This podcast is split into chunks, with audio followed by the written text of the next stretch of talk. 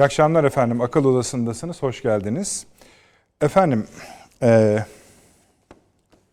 bir tane büyük bir parça var elimizde. Yeni başlamış bir parça bu. Bunun jeopolitik değerlendirmesini yapmaya gayret edeceğiz. Virüs efendim. Yeni virüs. Salgının yeni modülünün bölgeye ve dünyamıza etkisini konuşacağız. Diyeceksiniz ki salgının zaten kendi etkileriyle biz zor baş ediyoruz. Şimdi bu yenisi nedir? İşte gazetelerde okudunuz. Esasında bu konu hakkında yorum yapan herkes, biz tıbbi tarafıyla hiç ilgilenmiyoruz. O konu uzmanlara ait.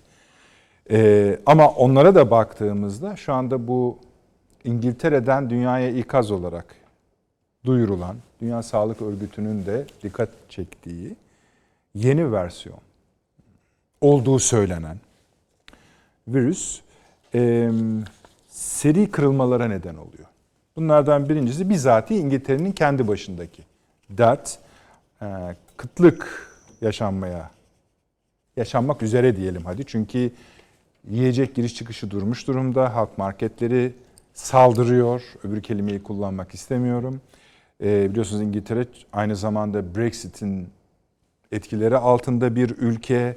Aynı zamanda 1500-2000'e yakın tır sınırında giriş bekliyor. Bunlar tedarik zincirinin koptu kopacak olduğunu gösteriyor. Finans piyasasının parçası olduğu için e, Avrupa ekonomisinde dövizlerde dalgalanmalar yaratıyor.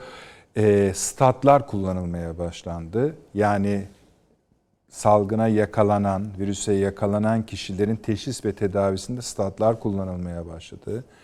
E, bunun baş, bu görüntüleri biz 2. Dünya Savaşı'ndan e, anımsıyoruz. İyi görüntüler değildir bunlar. Ama burada asıl ta, e, tartışmak istediğimiz bu akşam yani bu konuyla başlamak istiyoruz. Sebebi şudur efendim. İşte büyük sıfırlama denilen ve hep tartışılan konunun belki ilk adımı budur denmeye başladı. Çünkü bir de enerji piyasasında vurmuş durumda. Bugün mesela e, gazetelerde bu alanın yetkin isimlerinden Sayın Fatih Birol'un açıklaması vardı. Bizde de hiç bu üretim, arz talep, sair hiç bunlara artık bakmıyoruz. Aşıya bakıyoruz. Aşıdır bizim için önemli olan. Onun için kimse bu petrol fiyatlarında şurada burada fiyat oynamaları yukarıya doğru falan beklemesin. 60-70 doları bulması bile mümkün değil. Önümüzdeki yılda e, bunu görmeyi beklemesinler dedi. Esasen enerji piyasaları da zaten 2021 yılına ait taleplerini son derece daraltmış durumdalar.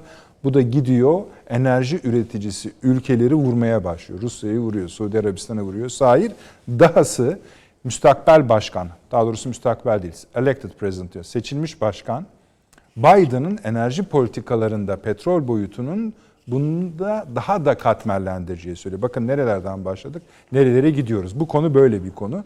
Bu akşam buna bir e, bakış atmak istiyoruz. Genişletebildiğimiz kadar genişleteceğiz zaman müsaade ettiği sürece. İkinci konu efendim, e, bu El Cezire biliyorsunuz Katar'ın en önemli medya kuruluşu.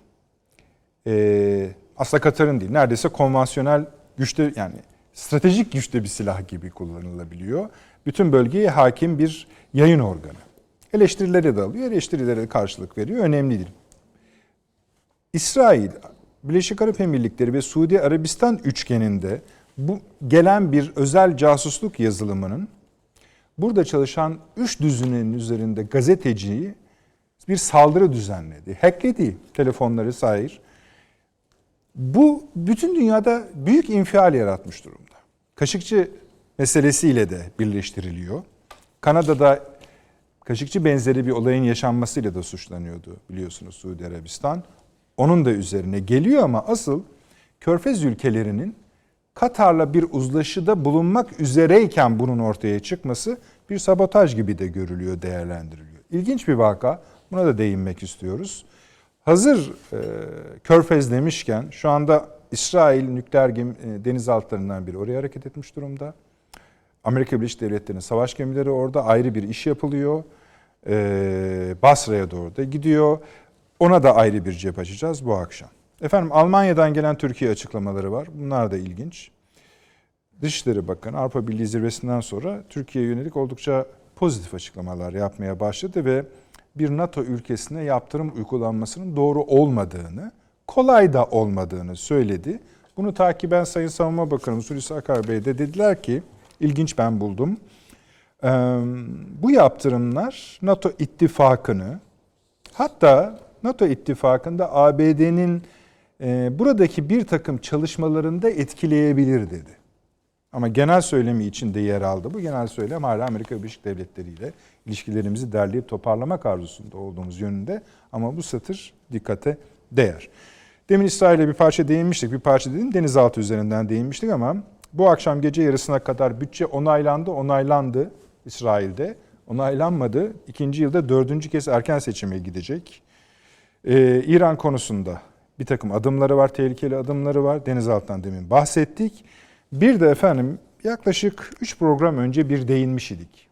Bir büyükelçi atanması Türkiye'den İsrail'e bahis konusuydu. Bahis konusu derken bunun spekülasyonları yapılıyordu. Bugün ilk defa e, Sayın Cumhurbaşkanı'nın bir danışmanı eğer e, beklediğimiz gelişmeler olursa İsrail'den adımlar atılırsa Mart ayında bir büyükelçi atanabilir dedi. Böylece yarı resmi bir e, düzeye e, yükselmiş oldu bu spekülasyon. Artık sadece spekülasyon olmaktan çıktı. Şimdi bu önemli bir konu. Ona da ayrıca bakacağız.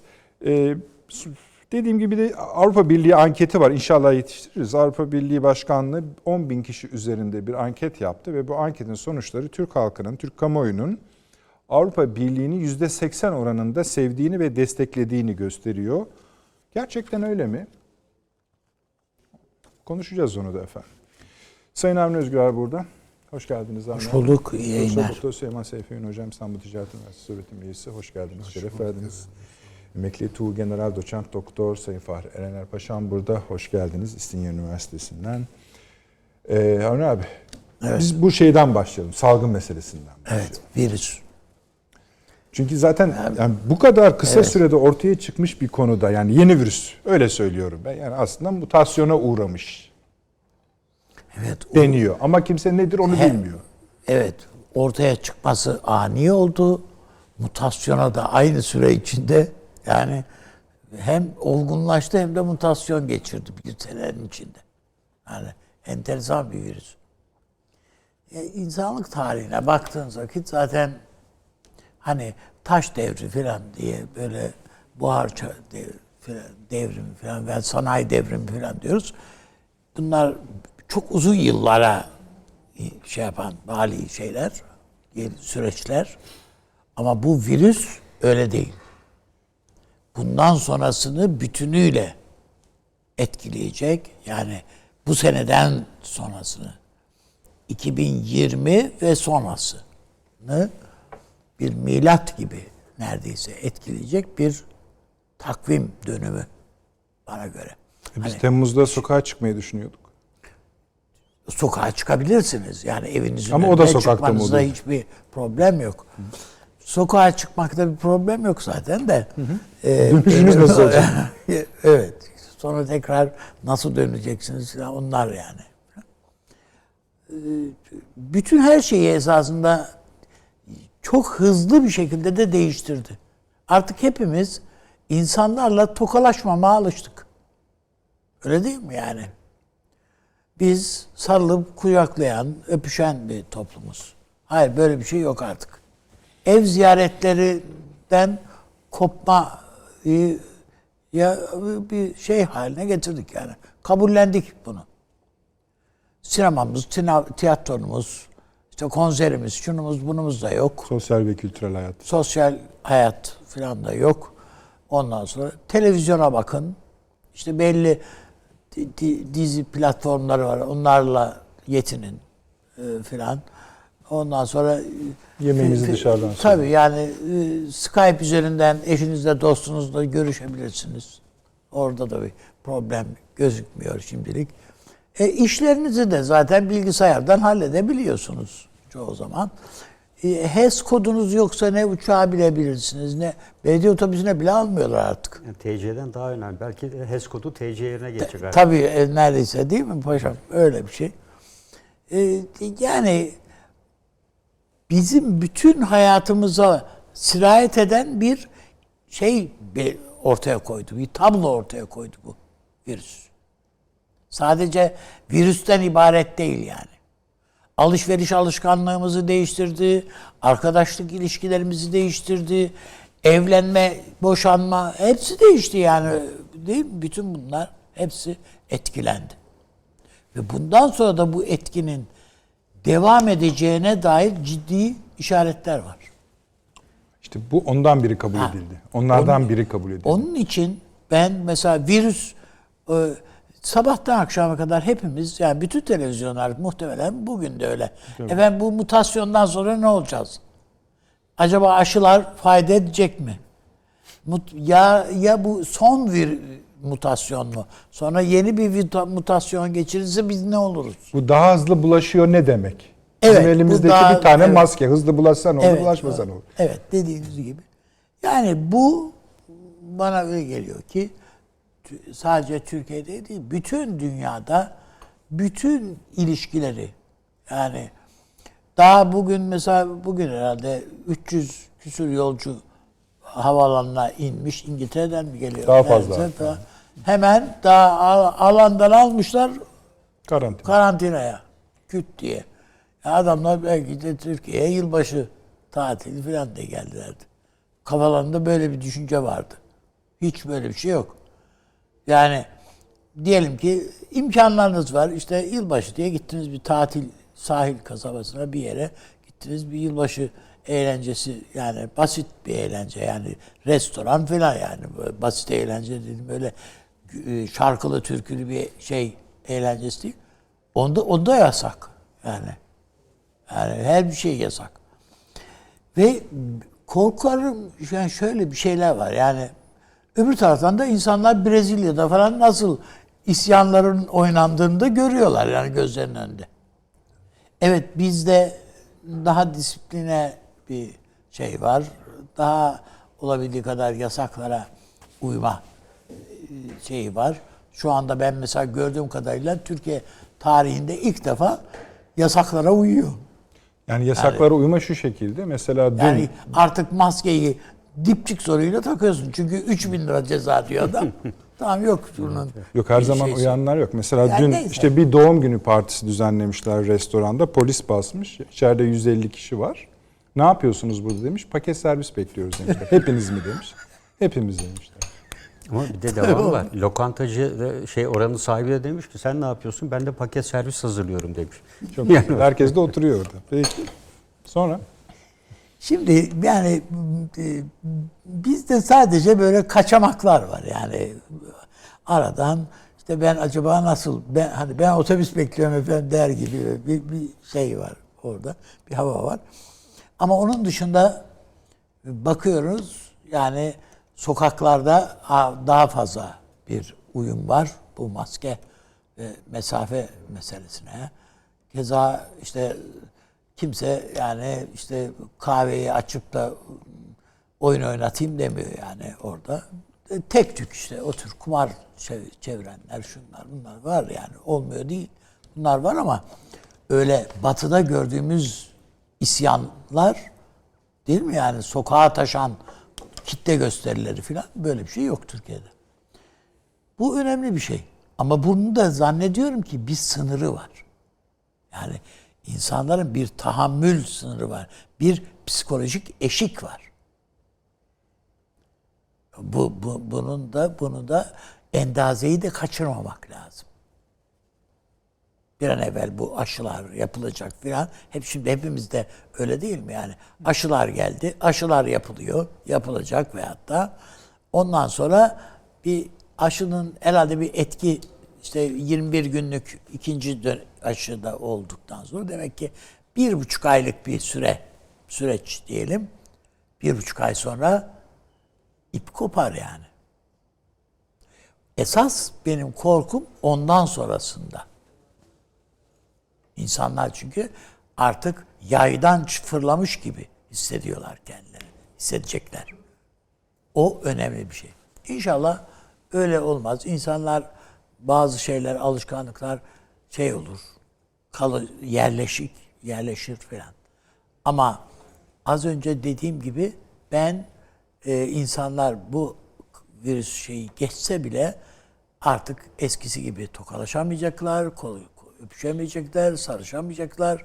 Efendim yan yana oturmakta zorlanacaklar insanlarla. Çünkü herkesin acaba sen, sende bir hastalık var mı diye şey yaptığımız bir bilgisayar programı hepimizin cep telefonlarında yüklü. Yanındaki adamın virüs taşıyıp taşımadığını görüyorsun yani. Bunu göre göre nasıl oturursun şimdi? Ya kardeş biraz sen öteye git diyorsun. Bu insanın dostluk ilişkilerini falan hepsini ta- tahrip edecek bir şey, gelişme. Ben o bakımdan e, buna yeteri kadar önem veriliyor, verilmiyor ama verilmediğini zannediyorum. İşin bir yani sosyal psikologların filan yani hepsinin sahada olması gereken bir dönem olacak. Evet bizim doktorlarımız zaten şu anda salgını önlemeye ve önünü kesmeye uğraşıyorlar. İşin bu sanki teferruat bir tarafıymış gibi görünüyor. Ama öyle değil olay.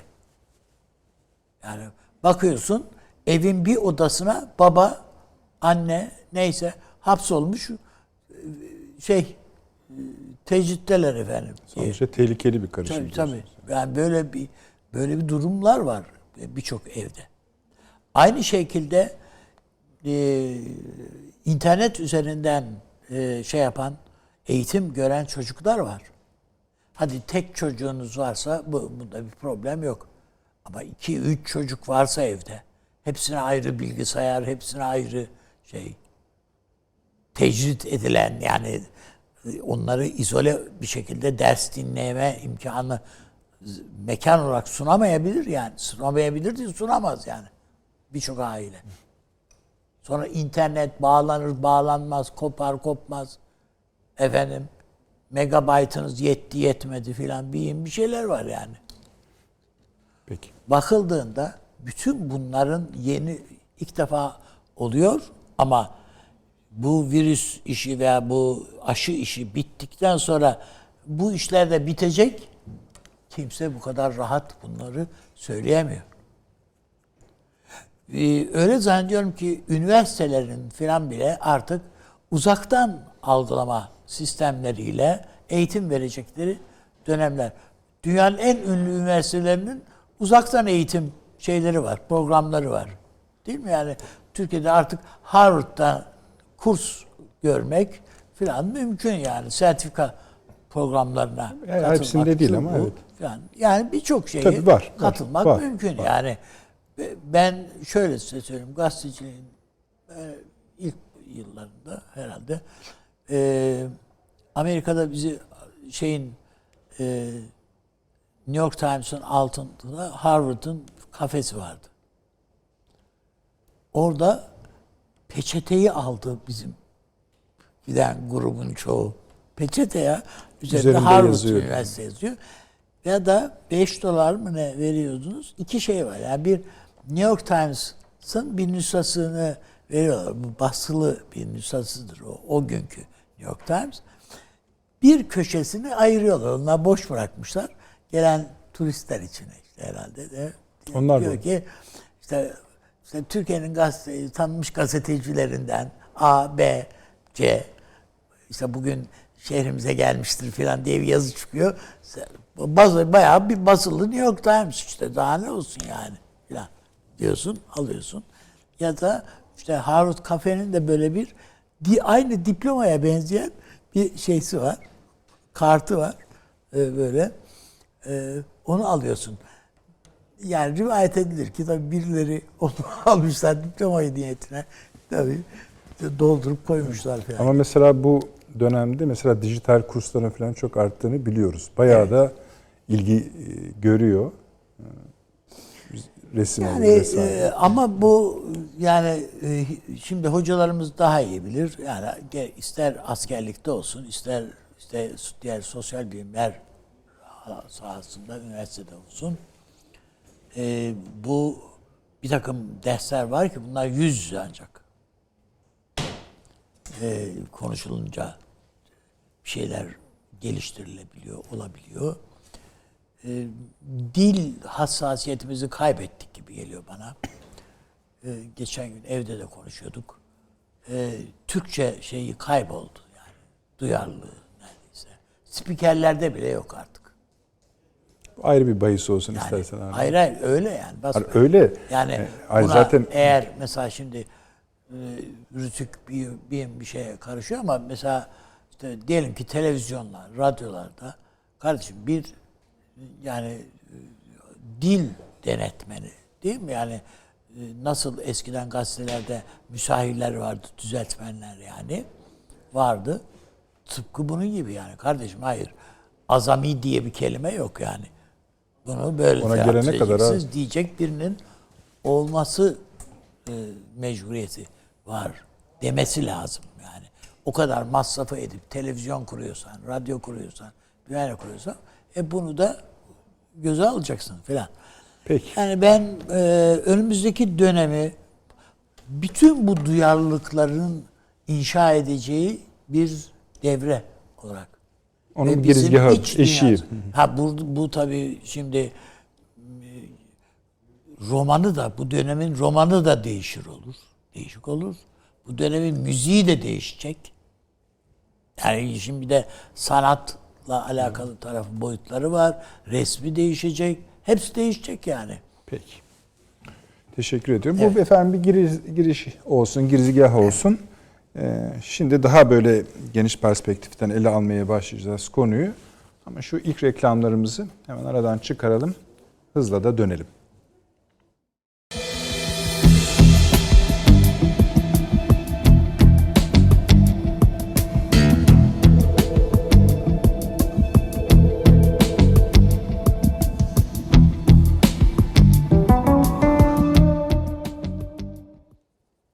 Efendim. Akıl Odası devam ediyor. Süleyman Seyfi Öğün hocamla yürüyeceğiz. Avrupa yollarında öyle söyleyeyim. Evet. Yani bu salgın Tabii tabii. Yani meselesi. ve artık hani şeye başlayalım. Şimdi bir şey galiba itiraf edelim. Bundan sonra hani hep söylerdik ya bunu çeşitli vesilelerle hiçbir şey eskisi gibi olmayacak. Alıştığımız dünyanın sonuna geldik. Anlaşılıyor bu. Çünkü insanlarda genel beklenti şu. İşte bunlar geçecek, yeniden normalleşeceğiz. Yeniden işte e, kafelerimiz açılacak, otellerimiz işleyecek. Efendim söyleyeyim ondan sonra e, istediğimiz gibi sokağa çıkacağız, dışarı kamusal meydanlara e, canımızı atacağız filan. Bütün bunlar çok zora girdi. E, demin üstadı dinlerken yani bir uygarlık değişimine sahne oluyoruz. Evet. İzlenimini doğuracak şeyler söyledi ki bence de doğru. Şimdi garip çelişkiler var bu modern tarihin içerisinde.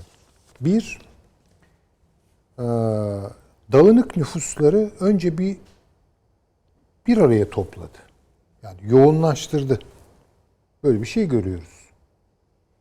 Ben e, seneler evvel bir büyüğüme sormuştum. Ya demiştim ki bu 1930'lar nasıldı Türkiye'de? 1940'lar nasıldı? İşte nostalji duygularıyla güzellemeler yapılır ya işte efendim o zaman şöyleydi de böyleydi de. Gerçekçi bir insandı. Valla dedi e, pek dedi o güzellemelere bakma. Ama kesin bir şey söylememi istiyorsan dedi o günleri yaşamış biri olarak dünya daha tenhaydı dedi. Türkiye daha tenhaydı. Tamam. Şimdi kalabalık yaşıyoruz. Böyle benim çok hoşuma gitmişti o tenha vurgusu. Tenha bir dünyadan kalabalık bir dünyaya geçtik. Fakat işin başka ilginç bir boyutu var. Bu ne pahasına oldu? İnsanları mülksüzleştirdiler.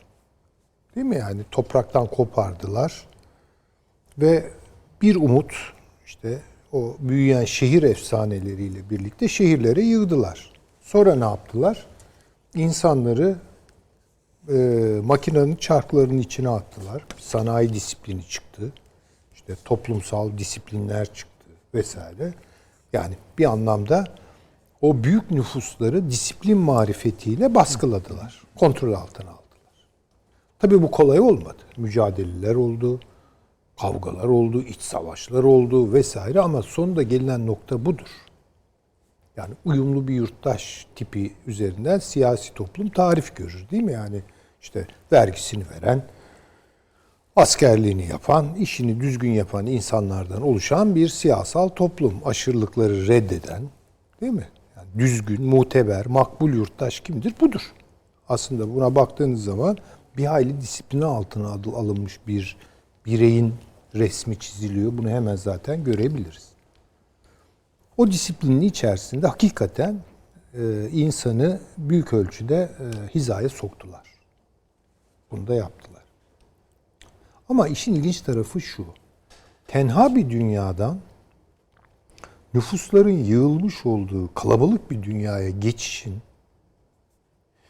vaat ettikleriyle içinde gerçekleşen şeyler arasında tuhaf bir çelişki vardı. Yani insanlar yüz yüze gelirse birbirini hiç tanımayan insanlar bir yerde buluşursa buradan bir bereket doğar. Farklılıklar ortaya çıkar, karşılıklı kültür alışverişleri olur vesaire. Hayır. O disiplin onu bir kere engelliyordu. O disiplin bu alışverişi engelledi. Kalabalık bir dünya ama içinde yalnızlaşmaların yaşandığı bir dünya. Herkesin birbirine biraz daha yabancılaştığı ve birbirinden uzaklaştığı bir dünya. Şimdi ilginç bir şey değil mi bu? Yani bir araya geliyoruz, yığılıyoruz. Ama onun içinde yabancılaşıyoruz ve yalnızlaşıyoruz. Mesela 100 kişi aynı otobüste seyahat ediyor sabah işe gitmek için. Kimse birbirinin suratına bakmıyor. E bir, evet beraber miyiz? Bir, bir arada mıyız? Evet. Ama birbirimizden de o kadar kopuz ve uzağız. Bunun çok renkli ve çok gürültülü bir dünya olduğu, tantanalı bir dünya olduğu beklendi. Ama onun içerisinde aslında o beklenen seslerden çok e, bir sessizlik hakim. Mesela şeyin Jean Baudrillard Fransız yazarın o sessiz yığınlar dediği bir olgu bu. Yani bunu mesela Richard Sennett sosyolog çok güzel anlatır. Yani bir e, giyotin e, sahnesini çizer. Her kafadan bir ses, yani muazzam bağırışlar falan. işte böyle Fransa'da devrim sonrası giyotin e, uygulamaları. Aslında orada derin bir sessizlik vardır. Kimse de bunu anlamaz kolay kolay. Yani çok gürültülü ama aslında çok sessiz bir dünya. Çok kalabalık ama aslında herkesin birbirinden uzaklaştığı, birbirine yabancılaştığı bir dünya. Şimdi bunu özellikle sanayi disiplini çözüldüğü zaman bu kamusal alanların kültüre açılması, tüketime açılması vesaire bir de şenlikle geçiştirdiler. Yani birden hakikaten kamusal alanlar şenlendi. Turizm patladı her yerde. İşte kültürel tüketim e, örüntüleri, kamusal hayatı böyle renklendirdi vesaire. Yani kendimizi dışarı attık yani. Ve orada da disiplin yoktu. Yani baktığınız zaman. Ama farkına varmadığımız bir şey vardı. Oradaki disiplin evet yumuşatılmıştı belki ama gene disiplindi. Neye ihtiyaç duyacağımızı, ne kadar tüketeceğimizi hep başkaları belirledi ve önümüze koydu. Şimdi bunu üçüncü bir aşama takip ediyor. Bu süreçle birlikte benim anladığım kadarıyla insanları yeniden kamusal hayattan mahrum bırakma. Tesadüfi mi oldu? Bazı komplo teorilerinin söylediği gibi kasti mi oldu? Ben bunun tartışmasına girmem. Ama bildiğim bir şey var. Yaşadığımız süreç bizi evimize mahkum ediyor. Hayat eve sığar. Yani bu ne demek? Dışarı çıkmayın. Dışarıda bir şey yok. Evet. Dolayısıyla şenlik dönemi de bitiyor. Çünkü şenlik dönemi içerisinde de yeniden aslında insanın Cümle doğru hocam. Yani parti bitti diyor adam. Parti bitti diyor yani artık evinizde oturun. Ne olacaksa evinizde olacak diyor. Ve hayat eve sığar güzellemesi. Bakın bu çok yanlış bir şey. Hani tabii pandemiye karşı koruyucu etkilerini ben tartışmam bile. Ama yani hayat eve sığar. Nasıl sığar hayat eve Allah aşkına? Koca bir yer küre. Koca coğrafyalar. Evet. Bu kadar da renkli kültürel olarak bakılıyor. Ya gidemeyecek miyim ben Ve Hindistan'a? tabiat. Ve tabiat yani. Bütün bunlardan sizi uzak kılıyor evinize. Bunların simülasyonlarını sokuyor evinize. Ha, tabiat seyretmek istiyorsan BBC'nin bilmem e, veya National Geographic'in programlarını seyret. işte sana okyanusların dibinde gösteriyor. Yani bir yere mi gitmek istiyorsun? işte Google Earth diye bir şey var. Reklam mı yapıyoruz bilmiyorum Evet. farkında da değilim. Yani siz dünyanın muhtelif şehirlerinin sokaklarında dolaştırıyor. Gitmenize de gerek yok. Bir gene Fransız düşünürü çok böyle akademikleştirmek istemiyorum ama Andre Gors e, toprağı bol olsun. Buna maddesiz uygarlık dedi.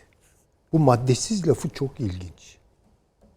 Yani maddi bir dünyadan kanlı canlı, üstadın Evet. dediği gibi el sıkıştığımız, birbirimize sarıldığımız, belki de yumruklaştığımız bilemem.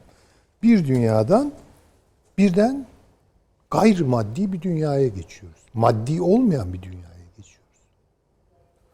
Tabii insanın kendi tarihinin nesnesi olma süreçleri içerisinde bu ağır bir yeni chapter. Çok ağır bir yeni bölüm. Evet. Ve buraya doğru itiliyoruz. Şimdi bakıyorsunuz yani kaybedenler yani sanayi disiplininin zaten çözülmekte olduğunu 1970'lerden itibaren biliyoruz. Aşama aşama aşama işte post industrial dünya diye, sanayi sonrası dünya diye anlatılan bir şey. E ne doldurdu bu boşluğun için? Hizmetler doldurdu ve tüketim doldurdu. E şimdi bunlar da bitiyor. E peki sonra herkes evinde oturacak. Yani kamus kamusu olmayan bir insanlık. Kamusuz bir insanlık. İstenen bu. Evinde bul mutluluğu. Kim kazandı? Lojistik kazandı. Evet. Taşımacılık kazandı. Kim? Depolamalar kazandı. Yani depo e, sanayi kazandı. Evet. Kurye servisleri. Kurye servisleri kazandı ve dijital ekonomi kazandı. Dijital ekonominin standartlarını, teknolojisini elinde tutanlar kazandı. Ve inanılmaz kar elde ettiler. Akıl dışı karlar. Onun dışında herkes çöküyor. Kamusal bir iş yapıyorsanız, yani bu dediğim dediklerimin dışında, lojistik ve dijital işlerin dışında yandınız. Turizm yapacağım diye otel açtınız. Seneye çalıştırabilir misiniz bilmiyorum. Bu sene zaten yok da. Tabii. Kobileriniz Geçen sene de zor yoktu. çöküyor yani. Veya işte ne bileyim bir sürü hizmet. Lokantalar, Hocam mesela kafeteryalar, mo- şunlar mo- bunlar. Moda moda evleri dünyanın en ünlü moda Tabii, evlerine tabii, düşünün. tabii. Yani artık ne gerek var diyor adam ya. Nasıl evde yaşıyoruz ya diyor. Ne Tabii gerek ki var yani bu? işte düşünebiliyor musunuz yani Paris, Milano ne yapacak modasız? Buraya büyük yatırımlar yapılıyor yani. Dönüştürebiliyorsanız kendinizi dijital ekonominin gereklerine ayakta kalıyorsunuz. Ha, yapamıyorsanız buna yok olmaya gidiyorsunuz demektir. Bütünüyle zaten enerji dünyamız değişiyor. Petrolü kaldırıyoruz. Evet. Yani petrolün defteri dürülüyor. Bu, bu açık. Artık böyle petrol buldum ne güzel artık zengin olacağım falan böyle bir petrole sahip olanlar perişan durumda. İşte Rusya öyle. Ee, Suudi Arabistan öyle. Körfez öyle. Onların da İran öyle. birbirine yanaştığını göreceğiz. Tabii ki yani çünkü ya ellerindeki parayı verimli sektörlere yatırıp kurtaracaklar Denediler. kendilerine. Yani Denediler, yetişmedi. İşte mesela Katar bunu yapıyor ve iyi Suudi disiplinli bir şekilde. söylüyorum. Ya Suudiler biraz bu işin kenarında kaldı ama Katar bunu çok akıllıca götürüyor. Ve bir çıkış yolu arıyor kendine yani. Suudilere de bakmayın siz. Suudiler de dijital merkezler kuruyorlar. Bu az boz şey değildir yani. Oralara para Neon akıtıyorlar. projesi vardı biliyorsun. Neon, İsrail, Suudi Arabistan ilişkisidir o. Suudi Arabistan parayı veriyor, İsrail teknolojiyi veriyor. Hocam tarihsel olarak zaten Arap toplumu tüccar bir toplum. Yani parayı sizden benden önce biliyorlar yani. E, biliyorlar da yani bu konuda çok mahir olduklarını Ha, ben o ayrı düşünmüyorum. canım. Yani yatırım manasında değil tabii. Değil böyle hani işte biraz daha dar ufuklu bir ticari şeyleri var. Futbol takımı alarak falan bir takım. Yani bu, bu kadar basit değil yani. Yani bunlar dijital serm e, şeye e, ekonomiye yatırım yapıyorlarsa kurtarabilirler kendilerini. Tabii kayıpları da olur. Yapamazsa çölün ortasında kalırlar. O petrolü de içemezsiniz yani. Şöyle yapabilir misin hocam? Şey hazır petrole değindiniz ya. Yani petrolün defteri dürülüyor dediniz. Aslında bu dahi neyin eşinde bulunduğumuzun yani Tabii bu ki. böyle şeylerle açıklanamaz. Efendim petrol dönemi kapanıyor işte. Yani karbon bileşikli enerji kaynaklarının şeyi kapa öyle bir şey değil. Bunun Değil, ilgisi yok değil, bunun. Kapanacak bir durumu da yok. Hala rezervler var. Şimdi bunu bir Avrupa üzerinden hani şeyin e, mutasyona uğramış Yani virüsün rotası üzerinden gidiyor. Şimdi şu tabii yani bu bir yerden başlayacaktı bu. Yani bunu ben çok doğrusu aa diye heyecanla veya şaşırarak karşılamadım. Burada şaşırmamız gereken şu olabilir mi acaba? Dünyanın gösterdiği reaksiyon. Yani çünkü topu topu 24 saatten bahsediyoruz. Ama tabii normal ama bu reaksiyonda yani. Herkes korkar bundan yani. Tamam. Herkes İşte kaygı duyar. İşte Türkiye hemen e, şeyini hava köprüsünü falan kapattı. Değil mi yani Hollanda ile bilmem e, İngiltere ile şuyla buyla. Bu daha da gelişir. Yani daha da yaygınlaşır. Şimdi bildiğimiz bir şey var. Mesela Almanya'nın geleceği kararıyor burada. Çünkü Almanya dediğimiz şey sonuçta bir sanayi toplumu, üretim toplumu. Geleceklerini nasıl koyuyor? Bunların mesela bildikleri bir tek şey var Almanların çok şey biliyorlar tabii ki. Hatta hayranlık verici derecede biliyorlar. Ama üretim olmadan yaşamak nasıldır bunu bilmiyorlar. Yani Evet. onlar bir üretim toplumu. Buna göre dizayn edilmiş. Şimdi buna göre tasarlanmış bir toplumun geleceğini üretimin işte her türlü merkezi, bürokratik, rutin düzenlemelerinin dışında hiç böyle beklemediğiniz normal sanayi mühendisliklerinin dışındaki mühendislik alanlarına, belirsizlik mühendisliğine falan açan Almanlar tutuştu orada. Bakınız dijital gelişmeler konusunda çok kötüler. Şimdi Merkel yeni yatırımlardan bahsediyor. İşte bu açımızı kapayacağız falan diyor ama yani çünkü onlar çok klasik bir mühendislik düşünceye sahip. O, o öyle bakarlar yani. Klasik mühendisliktir onlarınki. Makinedir, kimyadır, şudur budur. Hocam adamın esası işte otomobil üretecek, bilmem Tabii, ne yani üretecek makine yani. kimya Bu. başka bir şey değil. Makine kimya e, endüstrisi. Yani bizim Ankara Gücü sporun şeyleri Alman e, Almanya için makine kimya başka bir şey yok. Şimdi bu çok büyük bir problem. Fransa nasıl kalkacak bu işin içerisinden? Fransa'da da en bu manada grup bu. Tabii. Yani İngiltere nasıl kalkacak? Yok. Bakın hiçbiri yok bunların dijital ekonomide. Evet Amerika'nın batı yakası var. Çin var. Güney Kore var. Bir dönem Japonya'ydı. Bunların da kendi aralarında bir rekabet var. Ee, ve şey kontrolden kaçıyor. Çıkıyor işler. Şimdi bu tablo içerisinde yeni bir medeniyet kurgusu üzerinden yeniden işte eski dünyanın üstünleri, hakimleri, egemenleri ne diyeceksek yeni bir şekilde kendilerini üretebilecekler mi? Dava bu. Şimdi bunun arkasından tabii ki tarımsal meseleler geliyor. Dikkat edelim yani dijital ekonomiye yatırım yapanlar aynı zamanda tarıma yatırım yapıyorlar. Biyolojiye. Evet ve bunların çok önemli bir temsilcisi e, biliyorsunuz e, Bill Gates e, bizim Türkiye'ye de geldi. Kendi tarım projelerini anlattı ve destek buldu. Evet. Çok çok ürkerim ben böyle şeylerden. Yani ürkerim. O başka bir iştir. Çünkü böyle bir dönüşümü tanımda yapabilmek için aynı zamanda bunu istenir hale getireceksiniz. Yani İstenir değil, mahkum hale getir. mahkum hale getir. Bravo da benden daha iyi söylediniz. Yani mahkum hale getireceksiniz. Ver diyor. Yani- Hatta mahkum da değil Evet, esasında. yani Mahkumda bir direnme vardır. Tabii. Tabii. ver bize daha Yani çok ver. belki Tabii. bunu yalvartanı haline getireceksiniz falan.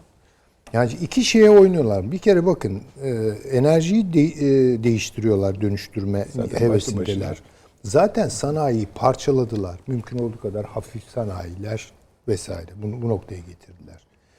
Ee, onun dışında enerji kaynaklarını, şimdi tarımı da aynı şekilde dönüştürüyorlar. Kendilerine göre bir başka şey işte.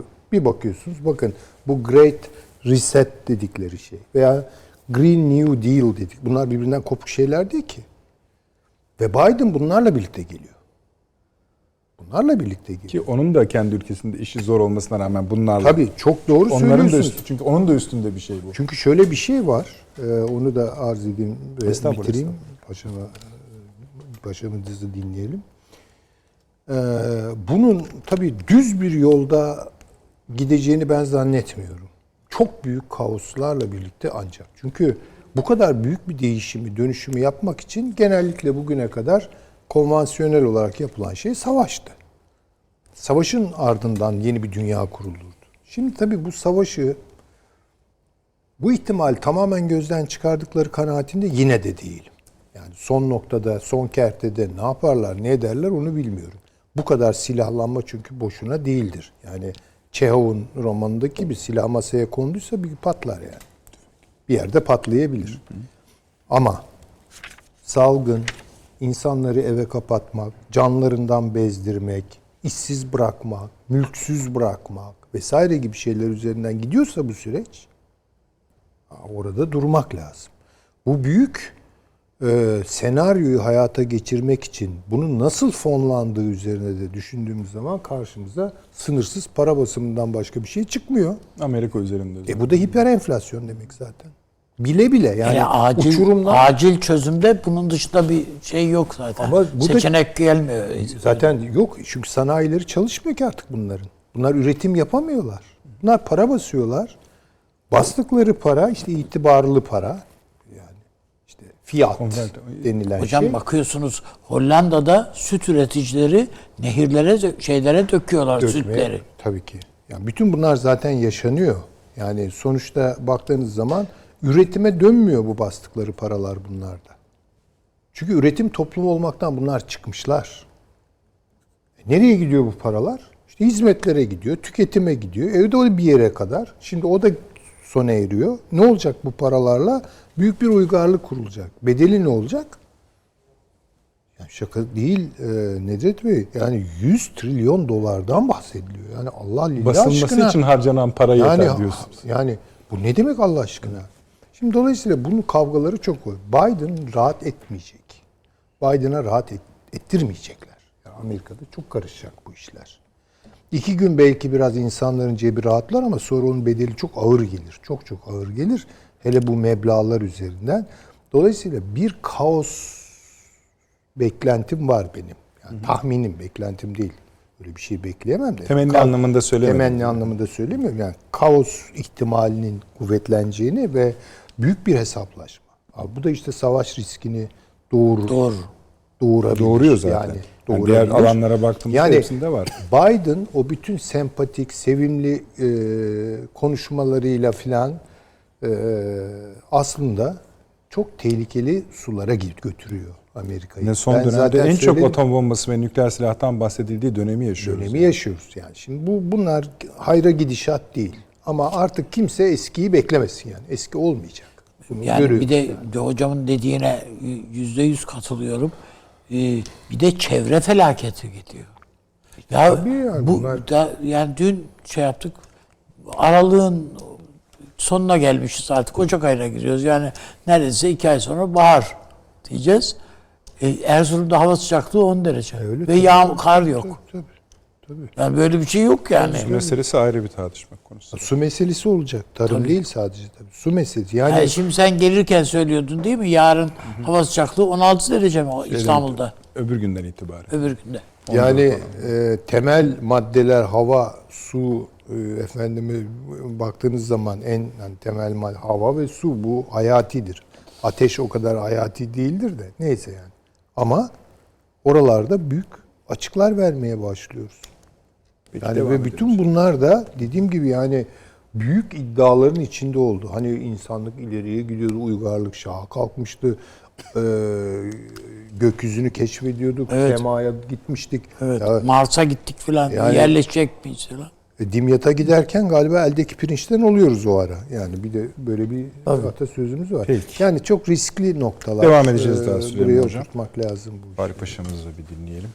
Ee, Şimdi ben e, öncelikle e, değişim olmuş olsa bile e, güvenliğin bu değişim süresince birinci önceliğe ait olacağını düşünüyorum. Hatta daha çok Ee, olur. evet yani çünkü büyük değişim öncesi büyük güçlerden biri bu değişim sonrası güvenliğin yeniden yapılanması öncesi hedefini azami ölçüde ele geçirerek bir sonraki döneme olabildiği kadarıyla az sorun bırakmayı hedefleyecek. Çünkü e, şu anda Amerika Birleşik Devletleri'nde e, içinde bulundu ve sonra da belki tartışacağımız siber saldırı örneği. E, bugüne kadar e, güvenlik boyutunda dört alan tanımlandı. Kara, deniz, hava ve uzay. Şimdi E, bunlara beşincisi epeydir eklendi. Siber uzay.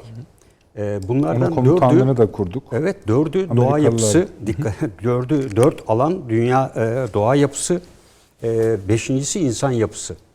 E, dolayısıyla siber saldırı e, konusunda Estonya, Rusya'nın e, 2008'de Estonya'ya, daha sonra Gürcistan'a, Kırgızistan'a ve Ukrayna'ya e, yaptığı e, saldırılar, Amerika Birleşik Devletleri'nin 2010 2009'da Rusya'nın e, nükleer e, enerji e, iyileştirme santraline yönelik sa- e, saldırıları e, bütün bunlar e, bu sürecin e, öyle sıradan bir süreç olmadığını gösteriyor. Sadece bir sisteme zarar verip bilgi ele geçirme değil. E, bunun en kötü etkisi İran'da gerçekleşmiştir ve İran'ın iki tane kırılma vardır. Bunlardan biri Estonya saldırısıdır ve NATO konseptini değiştirmiştir ve NATO Estonya'da Tallinn'de e, siber güvenlik mükemmelliyet merkezi kurmuştur ve İran'da 2009'dan sonra buna çok önem vermeye başlamıştır. Bu arada dünyanın şu anda en iyisi diyebileceğimiz ülke Rusya'dır. E, ve o yüzden Amerika Birleşik Devletleri sürekli olarak Rusya'dan her ne kadar bugün Trump tweetinde Çin'i e, hedef gösterse de e, burada Rusya'nın e, belirlemiş olduğu Amerika'dan sonra işe başlamasına rağmen geliştirdiği strateji, konsept ve yapılanması e, şu anda dünyanın en güçlü e, Siber siber, e, saldırı e, ait olduğunu Örgütü gösteriyor. diyelim bari. Ve hatta o kadar ileri gidiliyor ki buna e, zaman 2. Dünya Savaşı'nda e, İngi- e, Birinci Dünya Savaşı sırasında İngiltere e, Başbakanı'nın bir açıklaması var. E, diyor ki e, işte e, Almanlara ait e, bir yerin havadan bombalanması gerekiyor. Fakat orada kadın ve çocuklar var diyor çok sayıda. Onlar tahliye edilmeden olmaz. Eğer siz orayı bombalamazsanız onlar diyor sizin e, kadın ve çocuklarınızı hızlıca bombalayacaklardır diyor. Dolayısıyla bu dönemde hız faktörü çok önemli hale geliyor. Ve siber saldırılarla aynen yapılmış olan e, bir takım simülasyonlar var. Bir ülkenin bütün sistemlerini felç ederek ülkeyi bir gecede taş devrine döndürebilirsiniz. Yani e, bu bir taş devrine dönebilir. Hatta bunun için Parakkana Dünya Nasıl Yönetilmeli isimli kitapta e, Banga, e, o zamanki başbakanlardan birine atıfta bulunarak bu kadar bilgi, bu kadar sistem, bu kadar tecrübe dünyayı yönetmemize yetmeyeceği bir zamana geldik ve artık elimizdekiler bizi tekrar taş devrine döndürecek diyor. Ve dolayısıyla siber saldırıların etkisini esasında Estonya'da e, 4,5 milyar dolara mal, mal olduğu söyleniyor. Bunun Estonya'nın finans sistemine ve hükümetin altyapı sistemlerine. Esasında bu saldırı e, ciddi bir hasar vermedi. Bu saldırının e, bir etki odaklı olarak en çok etkisini hissettiği yer e, İsrail ile birlikte yapıldığı düşünülen e, İran'daki e, saldırıdır, siber saldırıdır. Bu yapısal bir saldırıdır ve etki Nükleer odaklı tesis. ve bir hedef gözetilerek yapılan dünyadaki bilinen ilk saldırıdır. Elbette e, farklı yerlerde de yapılmış olabilir. Yani burada e, bence e, güvenlikleştirilen alanlardan siber e, uzaydaki faaliyetler ki Amerika'daki en son işte e, bir haftadır devam eden yoğun siber saldırılardan da e, bunu çıkarmak gerekiyor. E, artık konvansiyonel e, gücün bu boyutu uzayla birlikte öne çıkacak ve hakimiyet teorileri tamamen değişecek. Paşam şimdi siz şöyle bir imada mı bulunuyorsunuz? Bu biliyorsunuz Amerika'ya yönelik saldırıda nükleer bilgilerin de Amerikan nükleer Evet, bilgilerin de sızıp sızmadığı konusunda büyük tartışma var. Açık resmi açıklamalar e, hayır dese de e, esasında zaten sızdıysa evet diyeceklerini de zannetmiyorum ama dese de bu Rusların Yani e, tabii yani burada e, Rusların esasında son 10 yıldır e, Amerika Birleşik Devletleri üzerinde elde ettiği istihbarat faaliyetlerini e, çok çok ileri durumda. Yani Rusya'nın birçok teknolojide özellikle gözetleme istihbarat sistemleri, füze sistemlerinde, hava savunma sistemlerinde Amerika Birleşik Devletleri'ni geçtiği bütün dünyaca e, bilinen bir şey. Burada tabii nükleer silahların Amerika Birleşik Devletleri'nin şöyle bir sistemi var biliyorsunuz. Nükleer silahlarla ilgili şifre veya kilit sistemi başkanda. E, hatta e, Amerika Birleşik Devletleri'nin siber saldırı sistemi bir stratejiye dayalı olarak yapılandırıldı. Komutanlıklar kuruldu ve bu komutanlıklarda Amerika iki yıl önceden itibaren artık biz siber savunma değil buna siber saldırı e, amaçlı kullanacağız diyor. Fakat bunu yaparken de diyor artık siber saldırı bir nükleer silah gibi tehlikelidir. Dolayısıyla bu mecliste tartışılıyor. Siber saldırı uygulama yetkisi içinde şifreyi acaba nükleer silah gibi başkana mı versek? Çünkü nükleer saldırı Ondan önce kısa süre önce bunu bir savaş nedeni sayan açıkla resmi Evet. açıklamaları var Amerikan. Tabii. E, Dolayısıyla siber saldırı ile veya siber saldırı konusunda Biden'ın da açıklaması var. Diyor ki ben öyle bunu durup seyreden bir başkan olmayacağım diyor bu saldırı için. Bu e, ve Körfez'deki hareketlenmeler ve diğerlerini üst üste koyduğunuzda bu süreçte mutlaka bir yerde konvansiyonel harp ve bunun destekli e, siber saldırıyla desteklenecek bir harekatın icra edileceği günler bence giderek yaklaşıyor. E, çünkü e, Hocam eğer- bu 3. Dünya Savaşı demek. Tabii tabii yani 3. Dünya Savaşı'na doğru gidiyoruz yavaş yavaş. O kadar ki programı Amerika üretiyor. İsrail Amerika'dan yürütüp kendisi devreye sokuyor mesela. Evet, evet. Amerika'dan izin de almadan. Tabii yani e, İran'a mesela Mossad'la birlikte bu saldırı düzenlediklerinde İran hiç beklemediği bir yandan ve nükleer santralinde ciddi bir hasar meydana geliyor. Yani santral havaya uçmuyor ama havaya uçmasından daha beter etki meydana Onun getiriyor. o santrifüjler yok oldu. Tabii santrifüjler yok meydanda. Kendi kendilerine o kadar iyi bir planlama. Bu yüzden de bunun e, biz askeri harekatta etki odaklı harekat deniyor. Yani dünya tarihinde de siber saldırıyla etki odaklı harekatın en güzel örneğini oluşturuyor bu. Bundan sonra bu tür olayları daha sık göreceğiz. Yani ülkelerin kendisi açısından yani işte ambargo boy- boykot yapmaktan ziyade e, onun e, mesela e, İngiltere'nin çoğunlukla e, bir- teknolojik sistemleri Yeni Delhi'den işletiliyor. Yeni Delhi'de merkez var. Ee, Birçok kanalizasyon altyapı sistemleri orada. Ülkeler bunları sürekli yedekliyor. Artık bu merkezler, veri merkezleri, veri, veri analiz merkezleri doğrudan doğruya siber saldırıların e, kontrolü altında. Şimdi düşünün yani bundan sonra giderek bu yapay zeka, robotlar devreye girdiğinde hep söylüyoruz. Bunların sevk idaresi nasıl olacak? O yüzden dedik ya Amerika bunları Hem sınırlandırmaya İngiltere başlıyor. hem de e, Fransa yani e, hem bütçelerini hem de savunma planlarına sayı ve fiyat olarak robot askerleri koydular. Yani 10 yıllık dönem için. Şu tarihte şu kadar elimizde robot asker olacak diye açıkladılar. Şimdi dediğin doğru. Paşam daha iyi bilir, biliyor. Yani adam sadece bir virüs üretiyor. Evet. Yani bir program falan da değil. Yani bir virüs üretiyor. Senin bütün ülkenin elektrik sistemini felç ediyor. Yani bitti. Hayır, diyor- korumak Yok, kolay dağıtım. İlkel kalırsınız. İşte diyor ki taş şey devri, olmaz. taş devrine dönersiniz diyor. Bir gecede diyor sabah kalktığınızda hiçbir tramvay, elektrik işlemiyor, banka sistemleri alt oldu. Esasında şu anda virüsün yaptığı da buna benziyor esasında. Yani biraz evvel açıkladığımız şeyler yavaş yavaş bizi e, orta çağdan Süleyman Hocam aslında bu dijitalizasyonun bu kadar sizin anlattığınız vesileyle yükselmesinin sonuçlarından biri de Evet. Bunun hedefi olmak olacak. Ben Kötü aynen Bazen diyorum. bakıyorsun Yani 17 yaşındaki çocuk yapıyor bunu ya. evet evet bunun bireyle çocukla Yani hedef olma. Şimdi yani e, korunmanıza gerek yok. Daha geride kalan bir ülke olsanız bu işlerde yani mesela tren sinyalizasyonunu daha tamamlamamış olsanız ne kadar saldırırlarsa Evet. saldırsanız Şanslısınız sorun yok. yani. Şanslısınız. Şanslısınız ya. Amerika mesela batık durumda. Akıllı şehir Neresine vursanız yani. komple çökebilir yani. akıllı şehir stratejileri tamamen çok Şimdi şey gibi de olmasın. Hani gelişmeyi e, Hayır onlar Ha, demiyoruz ama bir gerçek var burada. işte Amerika'nın Şöyle söyleyeyim. Ateş ettiğiniz hedefin büyüklüğü önemli burada. Evet, Şimdi bu salgın onu konuşuyoruz asıl. Hedefi hedef olma şeklinizi büyütüyor. Tabii ki işte onu Ya dolayısıyla biz hep şimdi Türkiye'de diyoruz ya dijitalleşme işte Çok da söyledi. E-ticaret, online ticaret bunların hepsi her an rakip firmalar tarafından bire bir siber saldırı ile etkisiz hale getirilebilir. Bir anda aç Bir kalabiliriz anda aç yani. Evet yani bir anda bunlar da gelmeyebilir. Çünkü siber saldırı giderek terör örgütleri bundan iki sene evvel e, yine bir terör örgütü e, alt yörüngedeki uyduyu ele geçirip buradan e, bir diğer bir ülkeye saldırı düzenledi. Aynı zamanda radyo yayını yaptı. E şimdi bütün bunlara baktığınızda terör örgütleri açısından da en ucuz kullanılabilecek şey İHA'yı zaten kullanıyor. Bunu da kullanabilecek. Dolayısıyla e, dünyanın ve NATO e, bir tane siber saldırı mükemmelliyet merkezi kurması yetmiyor. E, çünkü orduları konvansiyonel harbe göre yürütülmüş ve dolayısıyla bu tam anlamıyla dediğim gibi e, hakimiyet teorilerinin hepsi işte Hartland, McKinder'ın, Maha'nın, Spikeman'ın kenar kuşak vesaire filan artık bir kenara atıldığı, jeopolitiğin e, bir kenara konulduğu açıkçası. E, sadece siber uzaya hakim olanın e, dünyaya ve dolayısıyla da uzaya da hakim olacağı. Çünkü uzaya giden araçları da çalıştıran dijital sistemler. E, uzaya da hakimiyet diyoruz ama her şeyin başı şu anda siber e, uzaydan geçiyor.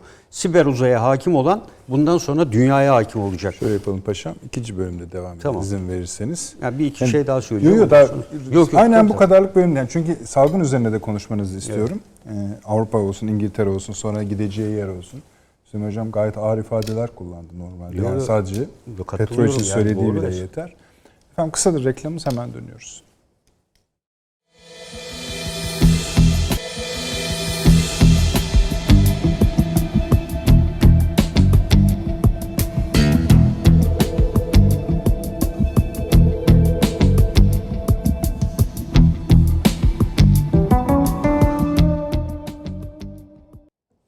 Akıl Odası devam ediyor efendim. Paşam tamamlayın isterseniz Evet, ve e, şeyine geçebilirsiniz. Şimdi e, bu dönemde e, ara öncesi şunları ifade etmiştik. Evet e, bu siber saldırılar e, daha hakim bir hale gelecek.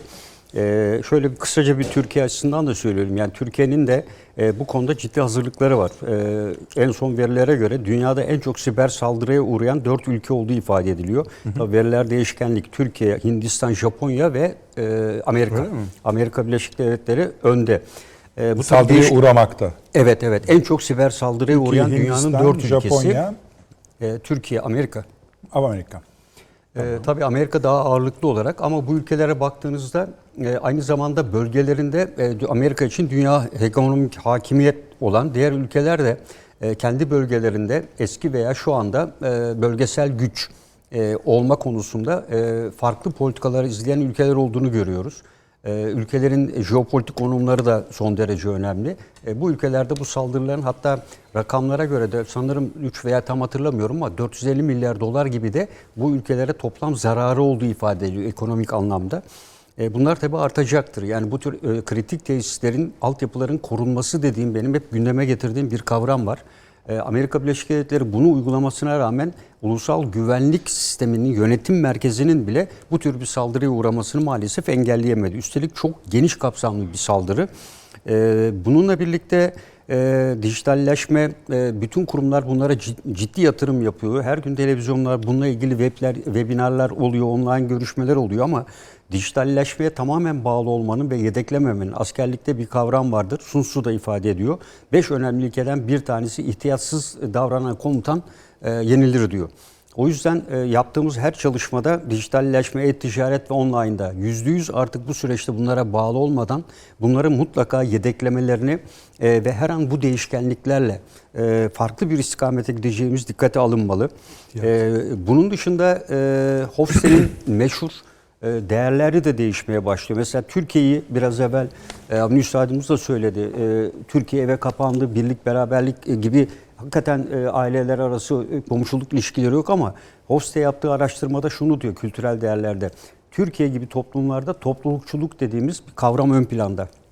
Acaba bu kavramı da bu süreç içinde bireyselliğe doğru mu götüreceğiz biz de? Yani bizim toplumumuzun kültürel değerlerinde de bir dönüşüm yaşanacak. Ee, Biz e, güç mesafesi yöneticiye ile aramızda bir mesafe koymasını bilen, e, bireyselliği e, yerine toplulukçuluğu tercih eden, e, ancak buna karşılık e, proje çalışmalarında pek benimsemeyen, e, tek çalışmayı daha çok seven e, ve babacan e, davranışlarda olan bir toplumuz. Şimdi bu online sisteme geçtiğinde ve hep uzaktan çalışmayla Türk toplumu acaba zaman içinde bu tür kültürel değerlerini kaybetmesinin de ne tür etkileri olacak onlara da bakmak lazım. Cena- cenazelere gitmeyin diyor. Evet işte yani cenaze yok. Ee, camiler e, Evet, cumaya gibi değil. diyor, öyle. Evet. Yani e, eskiden oturur kahvede e, oturup sohbet edersiniz. Onlar bir buluşma yeriydi. Veya evin önünde oturdu insanlar filan. E, hatırlayalım. Yani bunlar giderek gidecek.